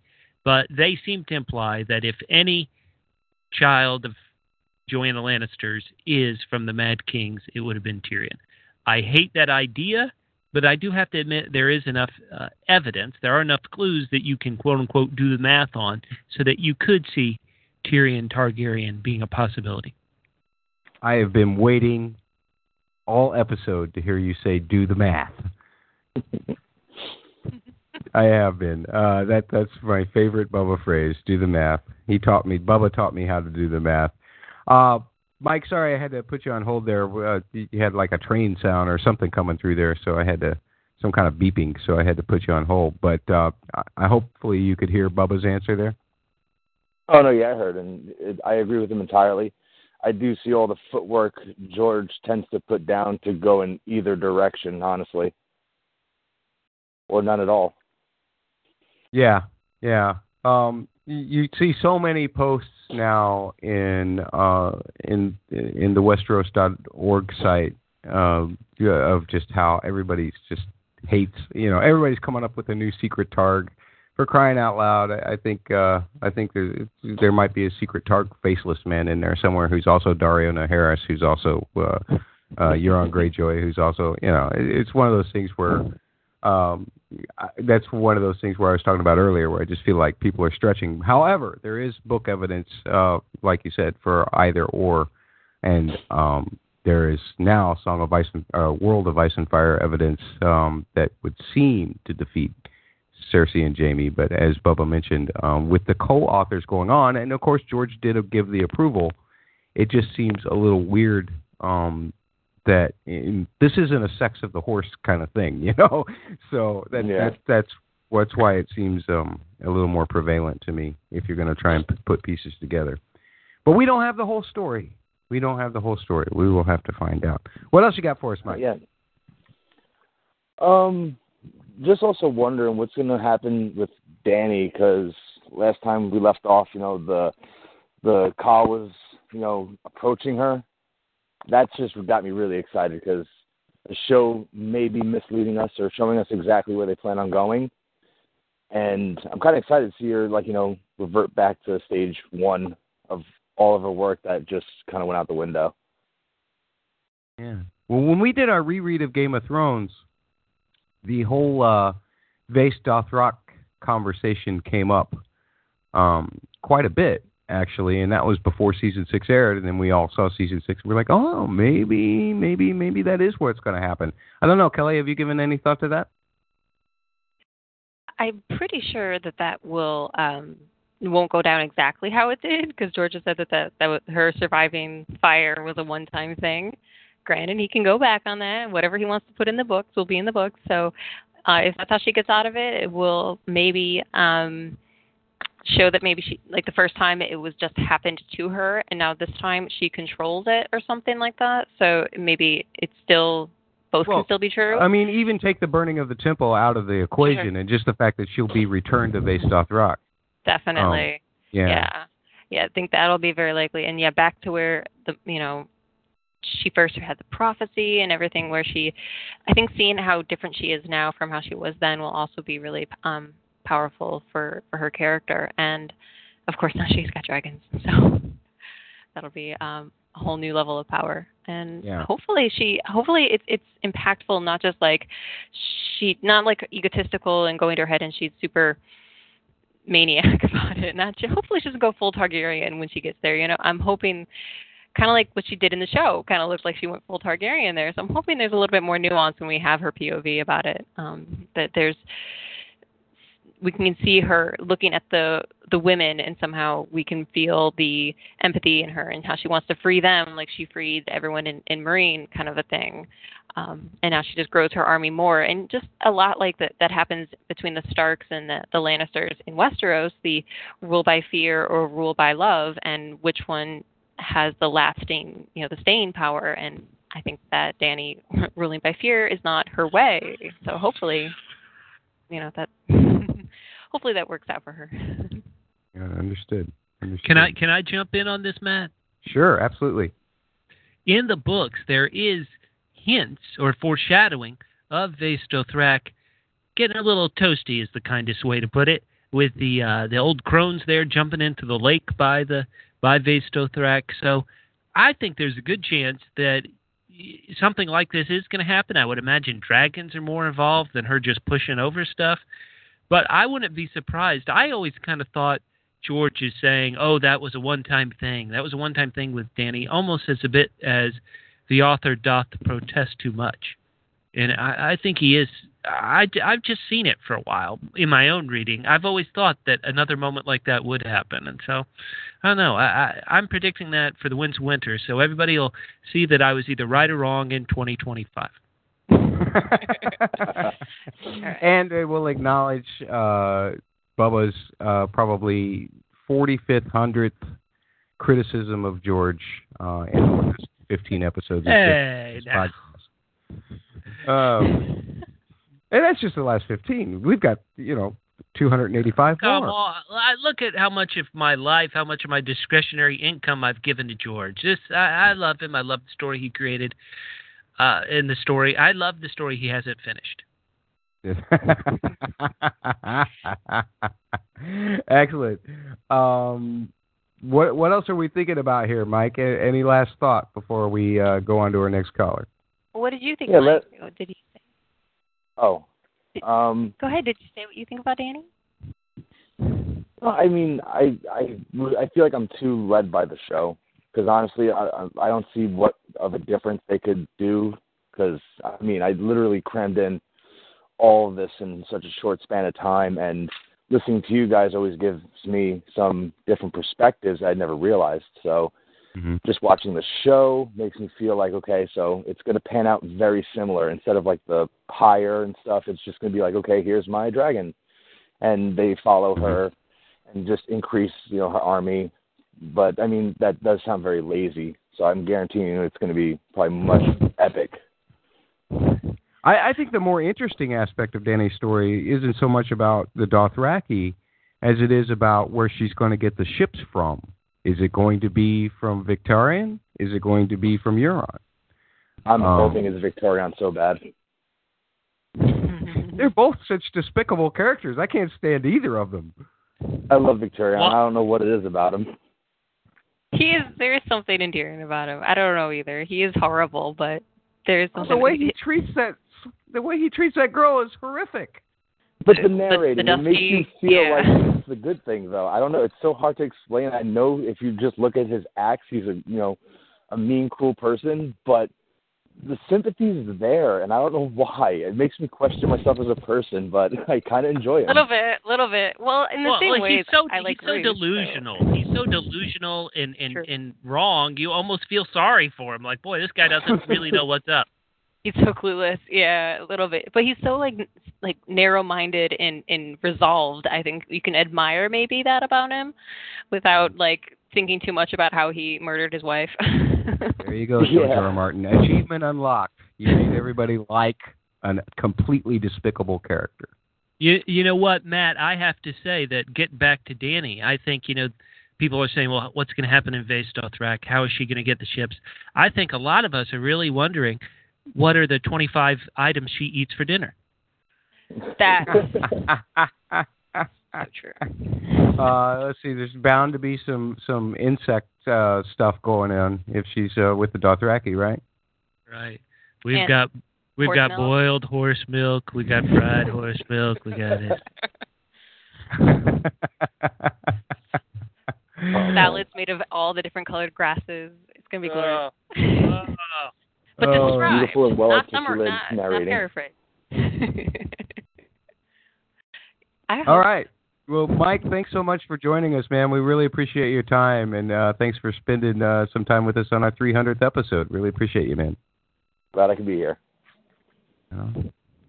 Let's move back to Becky and see what Becky has to say about the books. Becky, give us some thoughts, your thoughts about the books, anything. Oh well, uh, I guess I'm most interested uh, to see Daenerys where Daenerys exactly lands in Westeros and her initial meeting with uh, our friend Fagon. Hmm. So you think that's going to happen, huh? I think so. I think Fagon's going to remove Cersei out of King's Landing, um, and that way we can go back to Casterly Rock because we we hear too much about it without ever seeing it. We need to see it on the page, and then and then um, yeah. So Aegon will get her out of there, and then Daenerys will come over, but where where is she going to come? Where is she going to land? And then when is she going to figure figure out about the White Walkers? Uh, yeah, that's a great question. It, it's something that's interesting because of the whole Quint, uh, Quentyn Martell thing. Do you think that the show is kind of taking a lead from that, that to make us think that in the books Dany might land in Dorne? She could, and that would be right now in the books a very unwelcome, uh, un, not so, not such a friendly uh, territory for her to be landing at. That's true. Yeah. Um, or or and this is me thinking out loud, but maybe instead of her going to Dorne, and maybe if she hooks up with Tyrion, that he actually takes her to Casterly Rock. Oh, and comes in from the west. Yeah, could be interesting to see. That Yeah. would be an I mean, interesting way to see Casterly Rock. Yeah. Um, but no, I, I feel like she's she's either going to land in Dorne or she's going to land on Dragonstone. Yeah, it's it's easy sometimes to forget that in the books. Uh, I mean, because in the television show, uh, Tyrion and Dany have been hanging out for what a season and a half, but in in the books, Right. they haven't even met yet, right? Mhm. Yeah, Mhm. he just signed with the Golden Company, Right. or yeah, something. like that. Yeah, and there's there's 50 different armies outside outside the camps, as opposed to just a fleet of ships um, in the show. So Those armies. Sorry, it just reminded me of just the description of all the ridiculous armies over there. Um, I'm glad we didn't get that. I feel like that would have been like blue, blue mustache, blue bearded Daario. It just wouldn't have made sense on on the you know on the screen as much as on the page. But I'm I'm looking forward to getting back to those guys. Sorry. oh, very good. Uh, Bubba, any thoughts on uh, Dany's landing point? Ooh, Ah, boy! It, in the books, it feels so far away. I couldn't. I, I can't even guess. It it doesn't make any sense. I I have a hard time guessing. It it would make sense in some ways that she went to Dragonstone because one of the themes George does is history repeats itself. So if she's on Dragonstone and then once again invades the Seven Kingdoms from there, it, it, to me it kind of makes thematic sense almost that she's truly Mhm. following in the footsteps of her ancestors. But you know, I, I have to be honest. I, I don't know, and I and I normally can. I normally can figure this stuff out, so it's killing me. Right. There's some like mysteries that were left at, on Dragonstone too that would be resolved. You know, just as much as like going to to um Casterly Rock would resolve some of that.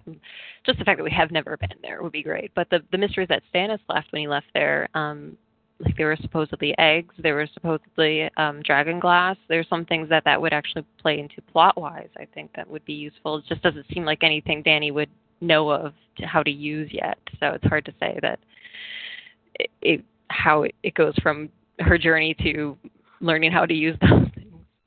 Mm. Yeah, very good.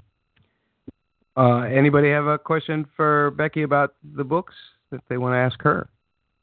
Well, Becky, we kind of have talked to each other so amongst amongst ourselves that we we don't have something new. So, is there a theory out there that you have heard, or is there one that you really love that you want to come true?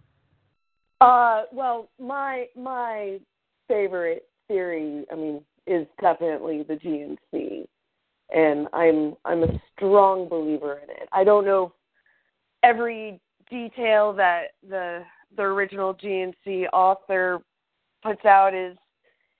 uh, we- we might be reading a little too much into it, but I do I do think that the GNC is going to come true in the books. All right, so Becky, because uh, from your everything you've told us, you really feel like a Team Stark member, a man, a Mhm. bannerman of House Stark. So let's name it. If you had to kill two Starks, who would they be? Um, Rickon and Arya. Damn, that's stone cold. That shows leadership, though. Quickly choosing. Stannis Yep. would like you. I'm down with Yeah. Becky. I I had to think about the Rickon one, but yeah, I I don't see Arya making making her way through the entire series. And there's been foreshadowing about that. You know, Arya's face down in the snow. So, of course, there's also all the times George says that Parris would kill him if he did anything on the page to Arya. So we'll have to see. But Well, you but chose Arya, you chose to your side. I love it. Yeah, but Arya, you know, doesn't necessarily mean Arya is going to die as much as Arya Stark is going to die.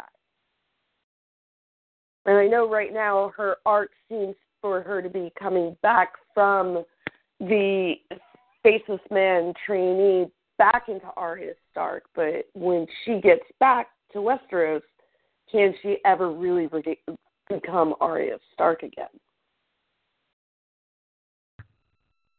She was so young when she left. It's hard to know how much like the impact of her her first what seven years gave her, and yet how long has she been? You know, at least three, two, two years with you know without parents, without any Stark living, and without her direwolf even on the same continent. you know, it's Yeah. she, it's very possible that like her her story is kind of a tragedy and like maybe even a little bit of a horror. I, Okay, I speaking of horror. Oh, sorry. Oops. No, I was going to say I will be very disappointed if she does not reunite with Nymeria, though. Becky, That- will you be very Becky, will you be very disappointed if the book starts killing direwolves like the show has? Yes, I, w- I will. It'll, that that will be a heartbreaker. Well, if if yeah, Shaggydog doesn't make it through the whole series, then I've I've wasted years. After my own heart, I, I'm on the same same wavelength with you. I'm like, at least the dogs. Kill the kids. Just let the dogs Yeah. live. Yeah. well, well, now I actually, you know, in the television show, I thought the the the death of Summer at the hands of the White Walkers was a very metaphoric uh, and fitting ending for Summer. As much as I hated it, I thought that that was a great metaphor uh, for what's to come. But uh, Shaggydog sitting out there on an island with uh with uh Rickon, what is that, Skagos? They're at and a bunch of unicorns. Yeah, yeah, killing unicorns or fighting unicorns, according to Jon's uh Jon's little warging ghost connection experience. Um, that that was some great stuff. That was some great cl- clues laying, and I remember uh, seeing a um, a couple of online articles recently that were posted that were postulating that. Like it just came up, and I'm like thinking, you know, Bubba dissected that like you know two years ago. What's going on with you people? all of all of the fans actually already know that that Rickon is on Skagos. Come on. Um, That's cute. no, everyone's catching up. Everyone's at a different pace, man.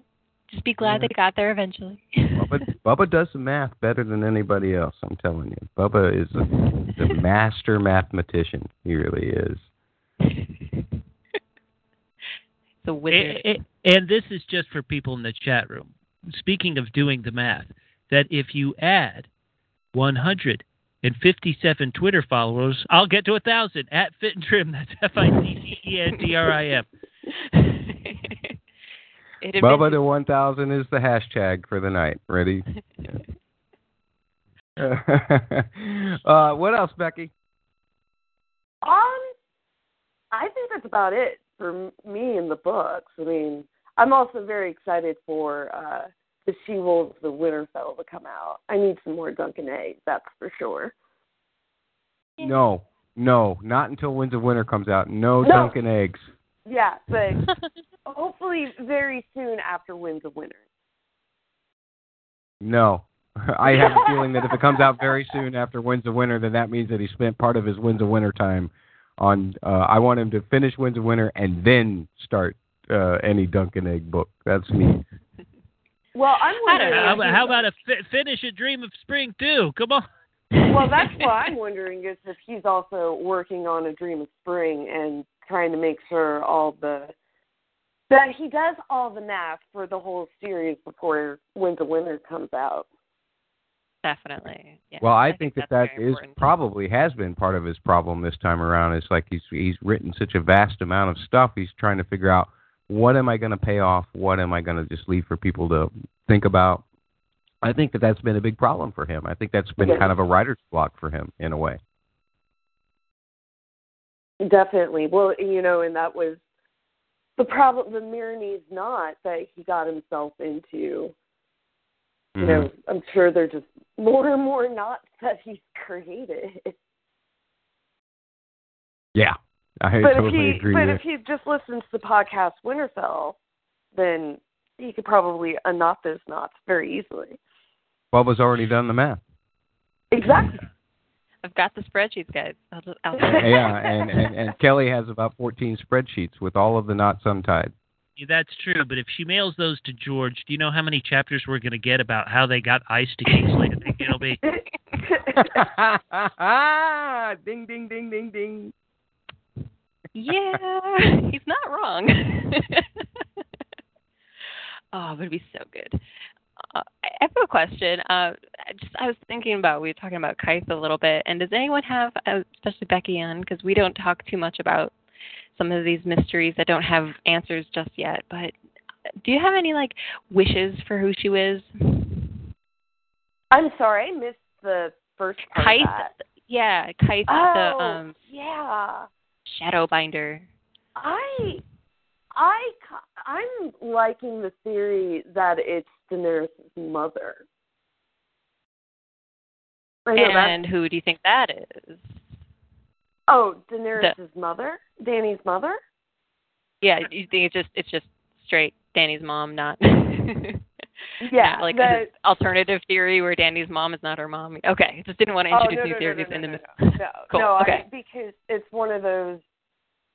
We're not quite a hundred percent sure. I mean, no one else was on Dragonstone that we know of to really verify that she died when she gave birth to Dany. So that's just the theory that I like. Other than that, I, I'm not quite sure who else Quaithe would be other than just Quaithe. A Chardane, maybe. That's another really cool one that I came across. I like that. But yeah, the the mysteriousness and the, the magic that she seems to have is, is always Yeah. so intriguing to me. And I always like to hear whatever. Speaking of that magic, um, I I know that Bubba and I have talked about this before. Um, do we think it's a glass candle kind of thing?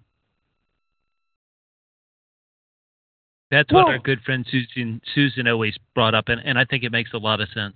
Yeah, I thought I thought that it was well. There's that one scene when uh, uh, I'm just trying to remember what book it's from. Uh, but yeah, I thought I thought it was a pretty clear indication that she was communicating with Dany uh, with the with the glass candles. Okay. Yeah, that's that's that's one that I really like too. Yeah. Okay. Kelly, you're in agreement? Yeah, I almost felt like the glass candles was uh, invented to explain Quaithe, because George invent, you know describes them much much after these things happen with Dany, so it's kind of cool. He's Very like, cool. how, how does this make sense? I'll write Right. it in later. It's fine. Yeah. Yeah, very good. Yeah, the uh the only time that Dany sees uh Quaithe after the glass candles are introduced in Feast, I guess would be uh in Dance with Dragons, right? When she comes to her saying, Beware of the perfumed seneschal and all that stuff. Oh, that's true. An underrated, I think, uh, mysterious character. Yeah, very good. Very good. Bubba, do you have any thought on who Quaithe is? No, I I tend to believe that she is just a shadow binder, and you know, she's trying to she's trying to work her wares. A lot of people Right. seem to worship. A lot of people seem to worship Dany.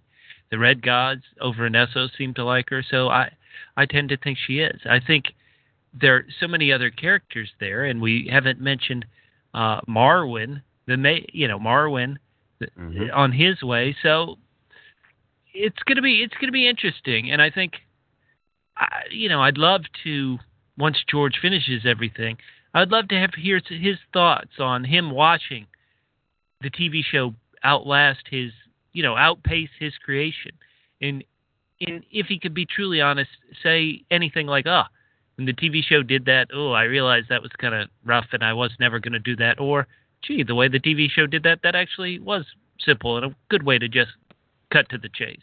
I, I'd love to hear that from him. Yeah.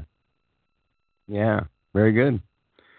Uh, Becky, we're going to let you go. Thank you so much for calling in. We really Thank you. appreciate your time um, and your great thoughts. And we're going to move on to Taryn, our final caller for the evening. Oh, wait, I unmuted Mike. There we go. Taryn, welcome back. Uh, now All we're right, into the book stuff that you wanted to talk about earlier, I guess. All right, first thing first. I definitely believe Euron is going to be that that that one villain that's going to make everybody feel very uncomfortable. Mm-hmm. But can we? Hello. Yeah, go ahead. Oh, okay. I I I don't I, I can't hear anybody. Um, just about his character alone, I I just see I just see him doing a lot of horrible things in the books and the show all the way around, and it's just I've been really stuck on one of the sample chapters. If you, can can we talk about that? Sure. Okay. That's um, that's then- a that's a great that's a great sample chapter, isn't it, Terrence? That's that sample chapter messed me up. I, I had nightmares over that stuff. I mean, that I, haven't felt that way since the Red Wedding. How I'm like that that is just twisted. but like, um, I I definitely believe he he's gonna be the the villain that people gonna really look at Martin crazy about. and when you can you comment off of that one, I guess. Well, I I think that Euron uh, after the the sample chapter um, that we read. Definitely um, is um, the the substitute big bad for whatever else happens. Um, it's it's so hard with the books because you almost feel like the death of Myrcella and the death of Tommen is definitely has to come, but we even thought that eh, just being book readers without getting the confirmation of that in the television series. Um, and you, you, I don't know if that leads to Cersei being in power or not, but I do know that it leads to a much weaker throne, which would allow Euron to take over if he wishes. Yeah. Yeah, and I I I just want to jump in on this if I could, and I'd say that just like the TV show, Euron hasn't been in it much, and it feels just a bit maybe like for me the Aegon plot did. It feels a bit like late for somebody to be getting in. And if somebody's going to get in this late, like I said in the TV section, Euron needs to go big or go home. I personally think that, uh, you know, I, I dare I say I wanted Dance with Dragons to be longer or A Feast for Crows to be longer. But this chapter should have been in one of this, those books because Euron, he really, for someone who's about to become a big bad, he really doesn't do too many bad things on the page that we find out about in A Feast for Crows. And so I, I think it could have livened that book up to really have this cliffhanger of this just seemingly, you know, completely insane mofo out there on his boat. Uh, I, I loved that sample chapter. It did get me excited for uh, the of Winter. So, George, finish it. Loved it. Yeah. Well, you know, if you had to double your time as Daario Naharis, you'd be crazy too.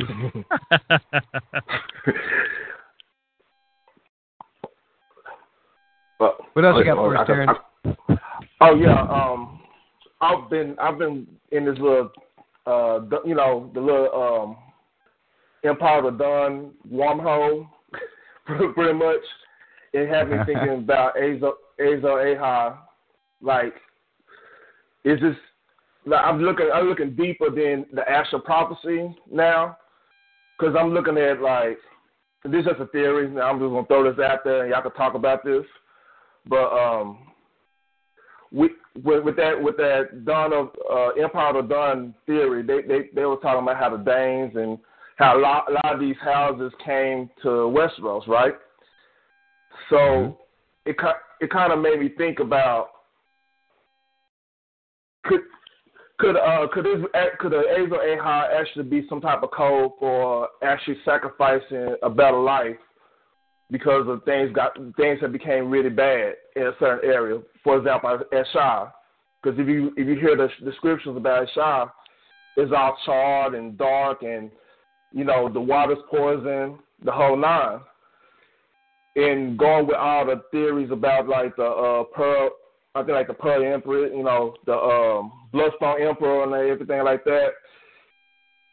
It's something bigger than it's something deeper with the prophecy that I feel like it it, it has taken on to a whole nother it, it's taken on to a whole nother part like actually being called instead of actually being taken literally like like Melisandre is doing. So I was just wondering. I mean, did did you think anything of? Uh, have you really thought about anything about that? That's an interesting question. Before we before we answer that, Taryn, let me ask you this. Um, as far as uh, Lucifer means Lightbringer theory goes, and then the one that I presented on on my podcast, um, do the discrepancies between those make you sway one way or another? I I kind of think it probably was a, uh, was some type of catastrophe with the moons and whatnot that caused something to happen to Ashan. But I believe that uh, the the stuff that we we found with the Empire of the Dawn that kind of pushed other things, other people to move around to create their own little uh, scene or whatnot. Like it's you know Shah and not Shah, but like the uh, the Daynes and you know the, a lot of the first men because we really don't know what the where the first men came from. They just say it came from the east. So I think Right. it's more it's more of them to me that they they sacrificing they sacrifice for something more than just you know sacrificing for a greater good, pretty much. Like I said, I've been in this wormhole, man. It's it's it's. I need another book coming out. I, I want to read uh, before we answer that question. I do want to read this uh, question in the chat room from from Mike Amazin, who asks, "I really want to know why Benjamin is in the Night's Watch. I can't figure it out." Um, I always just took it as the fact that you know he was the third son of three sons, and never thought he'd be the uh, Lord of Winterfell, and therefore um, it was a noble calling. Uh, just the same way that Bran wanted to much like uh, be a member of the the Kingsguard. That was what he his ultimate goal was to be before he got pushed out of the window by Jaime Lannister. Um, so that just wanted to answer that real quick. But Well, uh, Kelly, let's go to you about the Empire of the Dawn. Well, really quick about Benjen is that there's a there is a theory that he knew that Jon was um not Ned's son, so he wanted to go to the wall to kind of abdicate himself from any potential questioning or something like that. Just another Ah. theory. so that when he shows up, he knows. Uh-huh. He, he, Well, he- either either he was prepping for that, but it doesn't seem such because he does kind of discourage Jon when he when Jon talks about it. So, um, but yeah, there is more I think evidence just that it is a a yeah, especially with the first prologue, it's just a noble's third son, youngest son, yeah, with a what was it Waymar Royce shows Mhm. up there too. It, it's very common um as a northern tradition, but it's also it could also be more conspiratorial if we wanted it to be. yeah, yeah. There you go. There you go. But all right. as Well, for the Azor Ahai stuff, that and and how um, I would have to have a lot more to read about that. I apologize. I I I- I'm intrigued and I enjoy the the speculation and I love that Taryn has such an.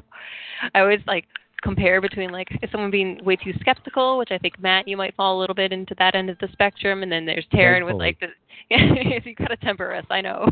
You got Taryn on the other end though. He's got such an open mind and like thinks about all of these possibilities and makes connections that would otherwise seem like I would never even thought of that. I love it. So other than praise, I really just have praise and and, and wide-eyed awe at the the, the possibilities. I'm not much else. Sorry. how familiar with the Empire of the Dawn theory are you, Kelly? Have you read it? Mm-mm. Uh, you can find it on Reddit, or you can hear my presentation of it in a podcast oh, a few episodes back. You know I'll do both. Um, Bubba, any thought on the Empire of the Dawn? I thought your podcast was great about it, and I want to give a shout out to Taryn, who's talking about what happened to Asshai. How did it end up this way? And if the city itself was almost a sacrifice to defeat the uh, great evil the last time, and would everybody be okay if suddenly Winterfell turned into a Oh, kind of a dead city like Asshai to save to save everything? I, I think that's a that's a that that would be the bittersweet ending George keeps talking about. We we won, but we lost. Love it. Wow. what do you think of that, Taryn? Wow. Oh yeah, that, that I had a thought. I, I told. I think I told um Ion this in Twitter about Sansa and lemon cakes. it was like a, I guess a foreshadow for being the bittersweet character. So, so I mean, we can laugh at that. You can take it wherever you want to take it. Right on. Very cool. Anything else? I, he stole he stole the thunder. I can't do anything.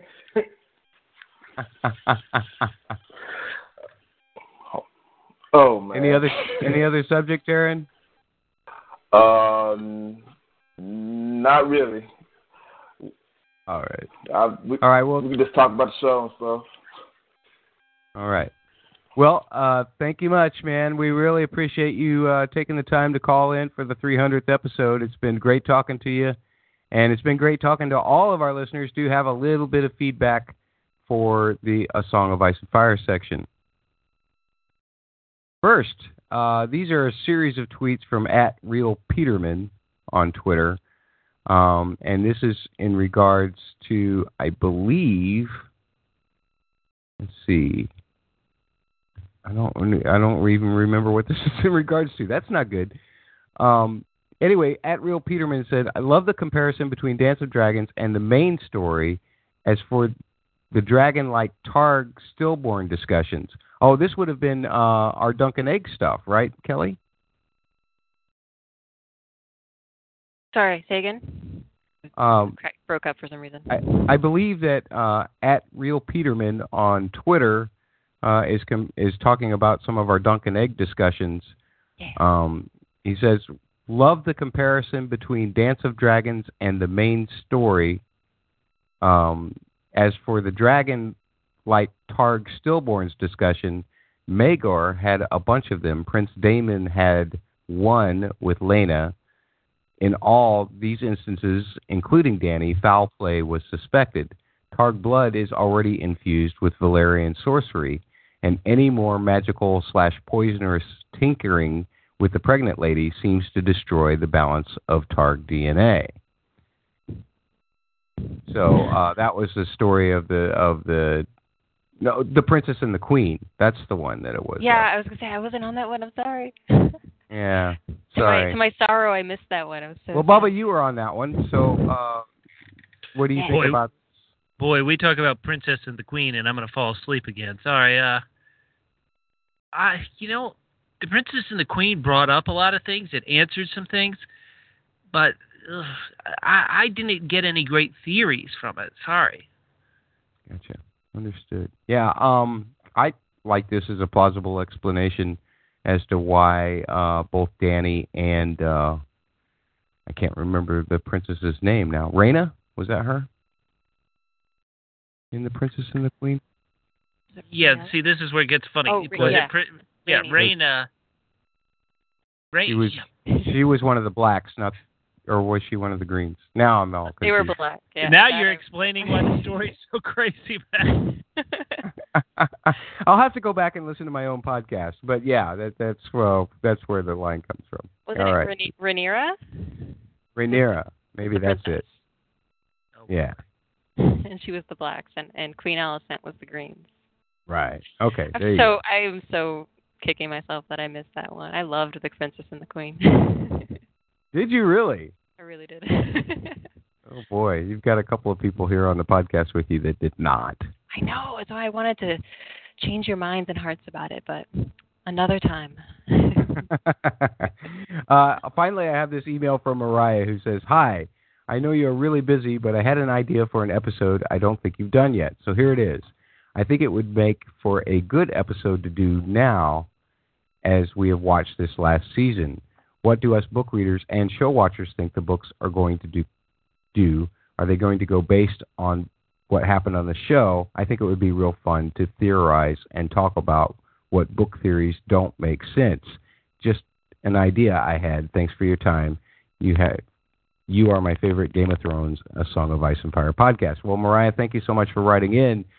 Um, that's kind of what we've been doing a lot of is taking the in this book section has been taking the show um, material and wondering if the books are pointing in that direction or not, or if it's disqualifying any theories. I think one theory that we could definitely say that if you want to use the show as evidence for the books, we can disqualify that Euron Greyjoy is Daario Naharis. among many others. Yeah, I think I think adding like an asterisk to the end of every theory at this point, saying, "But in the show, there is Right. an indication of evidence, and we're not going to call this canon, but it could imply that there is no no no theory to be had here." If I could answer Mariah's question, in that Mariah, I always wondered, well, what would be the outcome of Jaime Brienne attended by Lady Stoneheart, and what would happen there?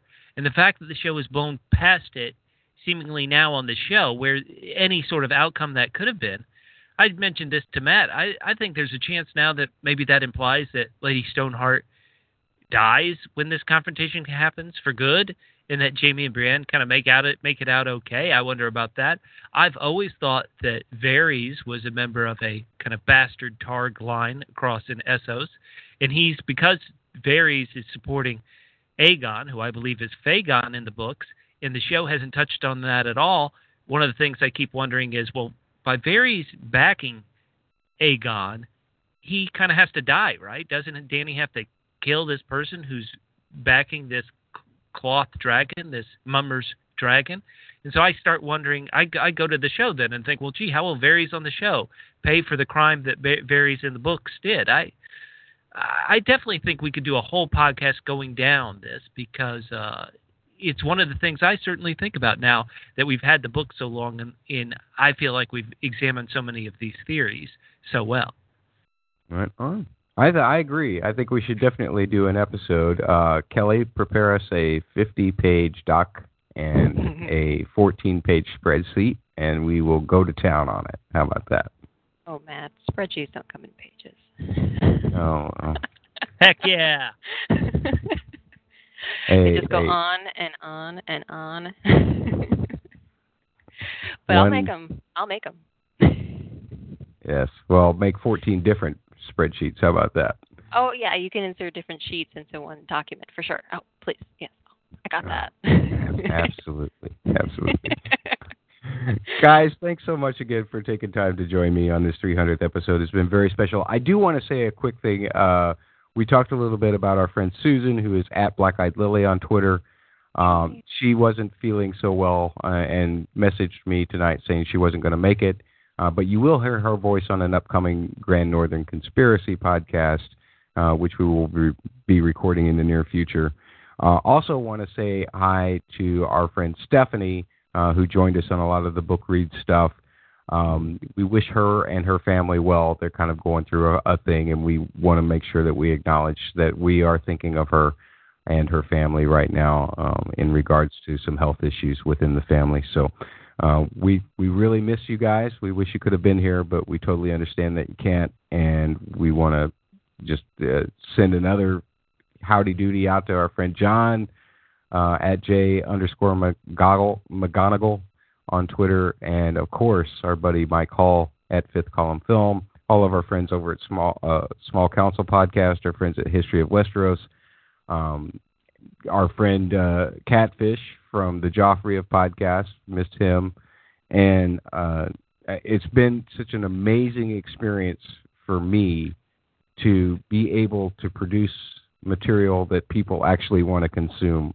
I cannot thank you, listeners, nearly enough uh, for the amount of time you've invested with me. I really, really appreciate the way you all reach out, the way we share uh, thoughts and ideas, and um, when you call me out on stuff that you don't like or whatever. You know, I, I really love um, the the participation of this audience and, and how much that kind of sense of community has meant to me. Um, it's what keeps me going. It's what keeps me doing this. And um, thanks again so much to you all, and especially thanks to my two guests tonight. Kelly, if people want to talk to you about a song of ice and fire uh, and get a tweet back with an attachment that has a 50 page doc with 14 different spreadsheets in it, how can they talk to you? Absolutely. Uh, Kelly Underfoot, as in Arya Underfoot, uh, on Twitter. And yeah, I usually have lots of lots of resources. Is usually what I I end up sending to people. So if you just have any questions, I can send you resources. and, Right. and Matt, I want to thank you. I, I know everyone will be doing that tonight, and I just you're amazing, and your self-deprecation is adorable, and we all know you how amazing you are. And I just every time you do it, I just need to to remind you ten times how awesome you are. So thank you for being you and for being awesome and always supporting everything and everybody who who just reaches out to you. So thank you. Thank you very much, Kelly. I really appreciate it. And as I said uh, at the very beginning of this podcast, in the show portion, a guy that I've known now for how long has it been, Bubba? Has it been nearly five years now? And uh, I've had so much fun either appearing on your podcast, and especially I'm very appreciative of you appearing on so many episodes of Podcast Winterfell. Um, I regret that I only got you three followers over those five years, but man, I'm trying hard. You know, I'm I'm going to try and get that average up to at least one a year before the end of this year is out. Um, if people want to talk to you about a Song of Ice and Fire, uh, how can they do so? Well, Matt, everybody has been thanking you so much uh, for the great, incredible podcast Winterfells we've had, all 300 of them, that I think I also have to thank somebody else, me. And I want to thank me for appearing on all these shows. And the way listeners you can thank me is by reaching out to me on Twitter and talking to me at DJ Winterfell G-Man. Pod at Winterfell Pod on Twitter. That's the best Oh. way. and you can find me at Fittentrim. That's F I T T E N T R I M. See you later. Hey guys, it is Ryan. I'm not sure if you know this about me, but I'm a bit of a fun fanatic when I can. I like to work, but I like fun too. It's a thing. And now the truth is out there. I can tell you about my favorite place to have fun. Chumba Casino. They have hundreds of social casino style games to choose from with new games released each week. You can play for free anytime, anywhere and each day brings a new chance to collect daily bonuses. So join me in the fun. Sign up now at ChumbaCasino.com. No purchase necessary. Group. Void were prohibited by law. See terms and conditions. 18 plus.